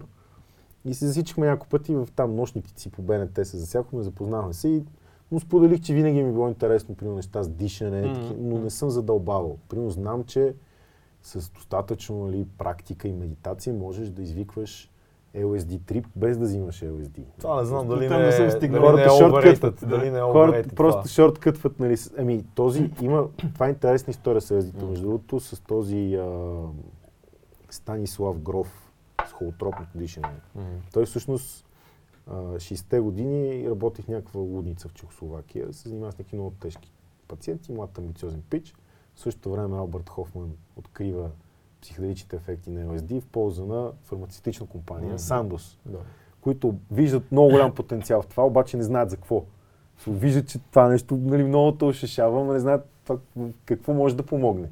Затова пълнят по едно кашонче и го разпращат на всякакви хора в целия свят. Пристига в България едно кашонче, естествено военните, нали, да, много войници се трипирали там на медсестра, описвала, описала докторска дисертация по това нещо. И те са, примерно, се интересували дали американците могат ползват за военно оръжие, дали могат да минат Да. самолета, всички да изчаткат тук от TSD и край. А, обаче пристига едно кашонче при въпросния Стангров. И той започва го дава на, на тежки случаи на шизофрения. На много такива хора, които по цял ден са затворени с Да. а, усмирителни ризи, нали, говорим за шисте. И той им дава геройски дози. Ако един човек в рекреационните си дни ще вземе 100 микрограма LSD, Мгм. той им дава 2000. Нали. И това, което се случва, там вече... нали, Просто се замислих. Имам, имам скромен опит с някои типове халюцигени и се замислих за... за Да, говор, какъв е го- говорим за, говорим за геройски дози. Да, да. говорим за много геройски Да. дози. И те започват да си живеят живота ретроспективно назад, връщат се в някакви моменти, той помага там да ги затваря, да, ги тако. И в крайна сметка тия хора имат подобрение. Нали, не стават из, излекувани от шизофрения. Да. Но стават manageable state. Нали. От лудницата излизат при семействата си обратно. Нали, А нещо. има ли случаи, които се влушават? Виж, нямам наистина много, имам някаква много бегла история за това нещо. Нямам подробностите. Според мен би трябвало да има поне някакъв процент влушаващи случаи, защото можеш да Макар, губиш? че колко повече се влушаваш Да, от, можеш да губиш от, такъв момент? От, от, килия по цял ден. Да. нали. Колко повече можеш да се влушиш от това. и това е така. Добре, това отвори една друга тема. Но само да си довърши. Да, да. и, и всъщност банват LSD. Да. Казват забранено, е, това няма да, Да. няма да го ползваш. Така, мама, стана, аз имам такъв голям прогрес и трябва да намеря начин да извиквам този ефект без веществото. Измислях холотропното дишане, Да. което е всъщност на базата на хипервентилация. Ти достигаш до, пак до психоделични Мгм. някакви състояния. Така че Всъщност лишаваш, а, пре- пренасищаш пренасищаш с кислород. с Да, пренасищаш с се получава. кислород. Да. Значи аз от моя опит ти кажа, че има един такъв оксиджен хай, със сигурност. Много Аз интересен. Много интересен, особено първите пъти ти е много готино. А, но да, наистина се говори за някакви визиони, че получаваш така, така не съм стигнал чак от там. Но супер бенефишъл, ще си говорим друг път, когато вече минаш 10 седмици курс. Аз, съм, мин, аз минах, значи минах курса на, на Кирил, който е Да. Introduction. Да, нали, Introduction. курс. А, правих опити с студеното. Сега спрях последък, защото настинах. Да. И той беше казал, ако тръгнеш да настинаш, Да. спри, нали, защото Това и то още нямам, нали, изглежда Да. рутината, но дишането го обожавам. Мгм. Много ме кефи, много е готино, препоръчвам го на хората. Най-малкото е така опита да направят. Преди един месец да стиснат зъби и сте им месец да решат дали това нещо го интегрират в живота си или не. И виждам потенциала, още не съм извлякал от бенефита, Да. който за себе си очаквам, а, но му давам шанс.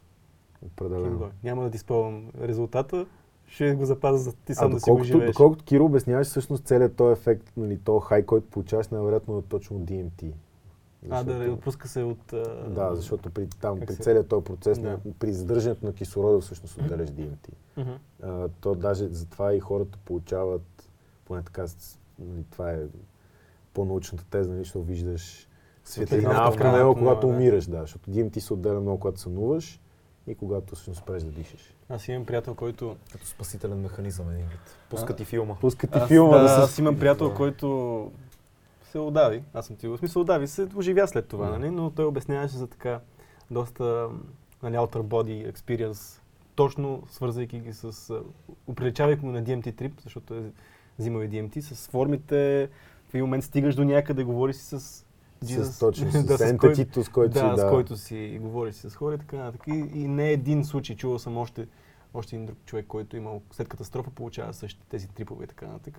Свързват го наистина, че коя жлеза се води, която е третото око, която води, че. Хипофизата. Така ли? Така си мисля. Ме ако не, Пай- не коригират в, ком, в Pineal- коментар. Pineal gland, което е, как се нарича? Нали, Whatever. знаете за DMT жабата. Да, която... Бли, Да. Дето е ближеш. Е, Плаши, Плашише и тя като, стр- като се оплаши и той излиза. Не мисля, че е DMT или може някой Някакъв подобен нещо. Да, излиза от а, кожата и ти просто го събираш с ръка. И го правиш на кристали някакси. Да, знаеш. и мога пушиш директно, както се събере, мога да го изпушиш. нали. Като каза грандиозни дози LSD, има сега нещо, което е много популярно. Има филми документални за микродозинг. хора, които взимат малки количества LSD, които не усещат въобще хая. DMT но... по-скоро. Не, не, Не, LSD. LSD или LSD. псилоцибин. Okay. LSD, като, за LSD. Като си има протоколи точно. Така ли? Да, ми примерно Знае. взимаш до 15 микрограма, да речем LSD, има два, Тоест, те са един протокол за псилоцибин, един протокол за LSD, протокол за псилоцибин е писан от този Пол, Пол, Пол Стамец, мисля, че му е фамилията.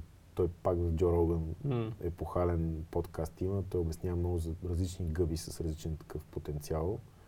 Мене много ме е яд, защото всичките ми интервюта и те толка и тия неща съм ги взимал под леки ефект на нещо, което се казва Lion's Mane. И изключително интересна гъба, която доказано изгражда невронни връзки. Хм. Те я дават на хора с Алцхаймер, с Brain Damage мгм. и така нататък. И той му открехна за нея и си я купувам от него, нали, от неговото производство. То взимаш преди, а, преди, медийната да, да, да, преди. И наистина много те, много ти отключва се едно от паметта, достъп до информацията, която знаете, че като се пуши, нали, М, точно това нещо се губи. А, и можеш, примерно, да водиш много разговори едновременно, различни теми, да А случваш. какво от е активната субстанция, която ти позволява това нещо?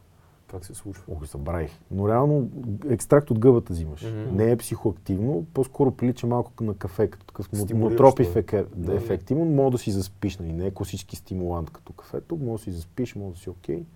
А, просто ти засилва речевите способности М. значително и помага на хора, които имат brain damage. Аз го препоръчвам на хора, които си изпържвали мозъците, санфети, LSD-та, MDMA и така нататък. Нали?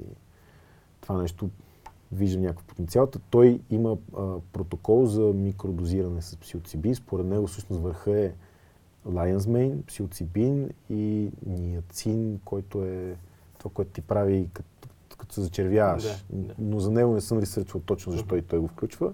И това са дози, които едва ги усещаш. Ти нямаш цветови Нямаш такива. хай. Така. Нямаш хай, само но го виж, усещаш го на бекграунд. Знаеш, Да. че е там.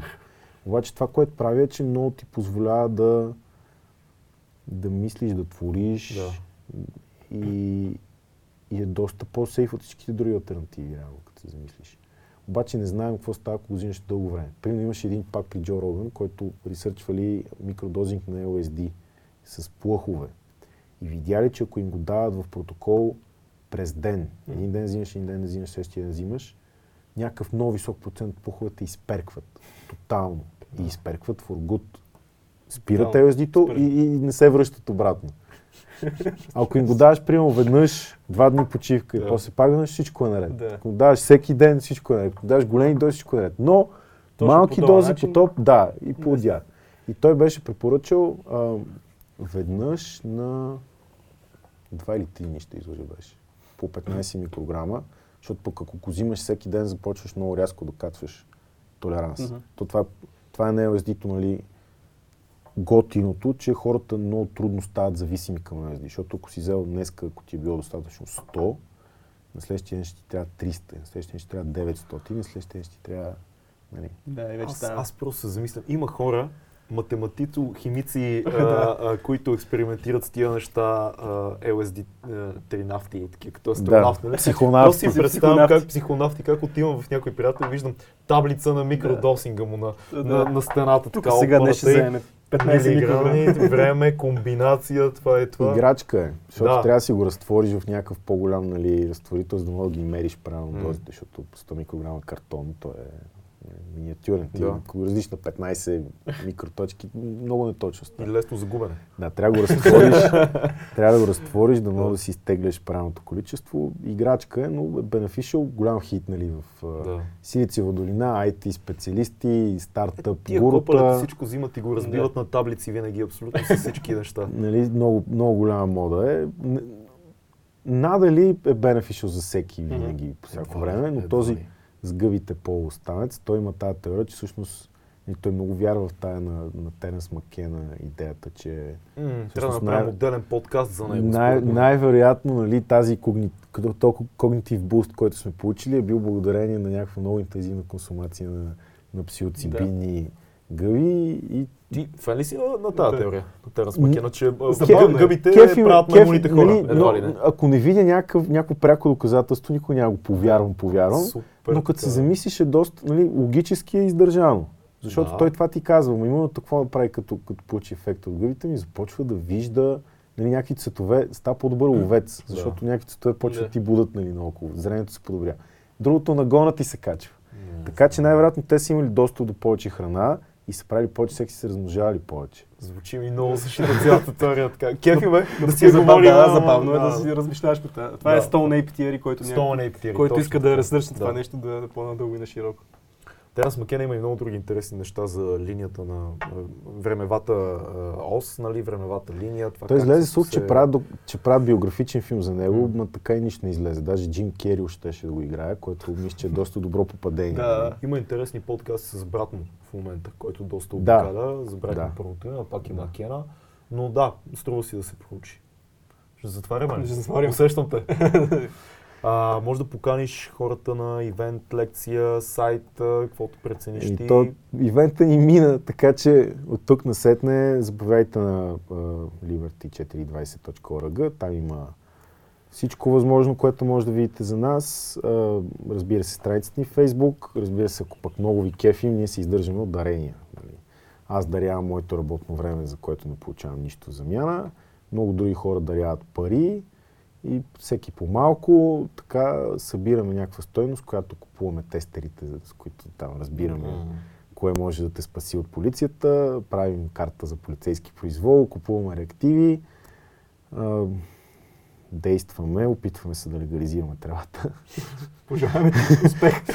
Че- успех. да, и на вас пожелавам успех, защото пък готин подкаст и готина идея и това нещо да го има на български е, е супер, така че... Ние се радваме, че има такива хора, с които може да си говорим се. на такива теми по този начин. Свободно. Свободно. Да. И пак да ме поканите, Ще те поканим, разбира се. А, абонирайте се за канала ни, слушайте ни в Spotify, в Mixcloud. А, Другите подкаст платформи, които другите засещате. подкаст платформи също сме там. Правете любов, а не война. Понякога правете война. Вие си се решавате, правете каквото си искате и така. Чао! Чао.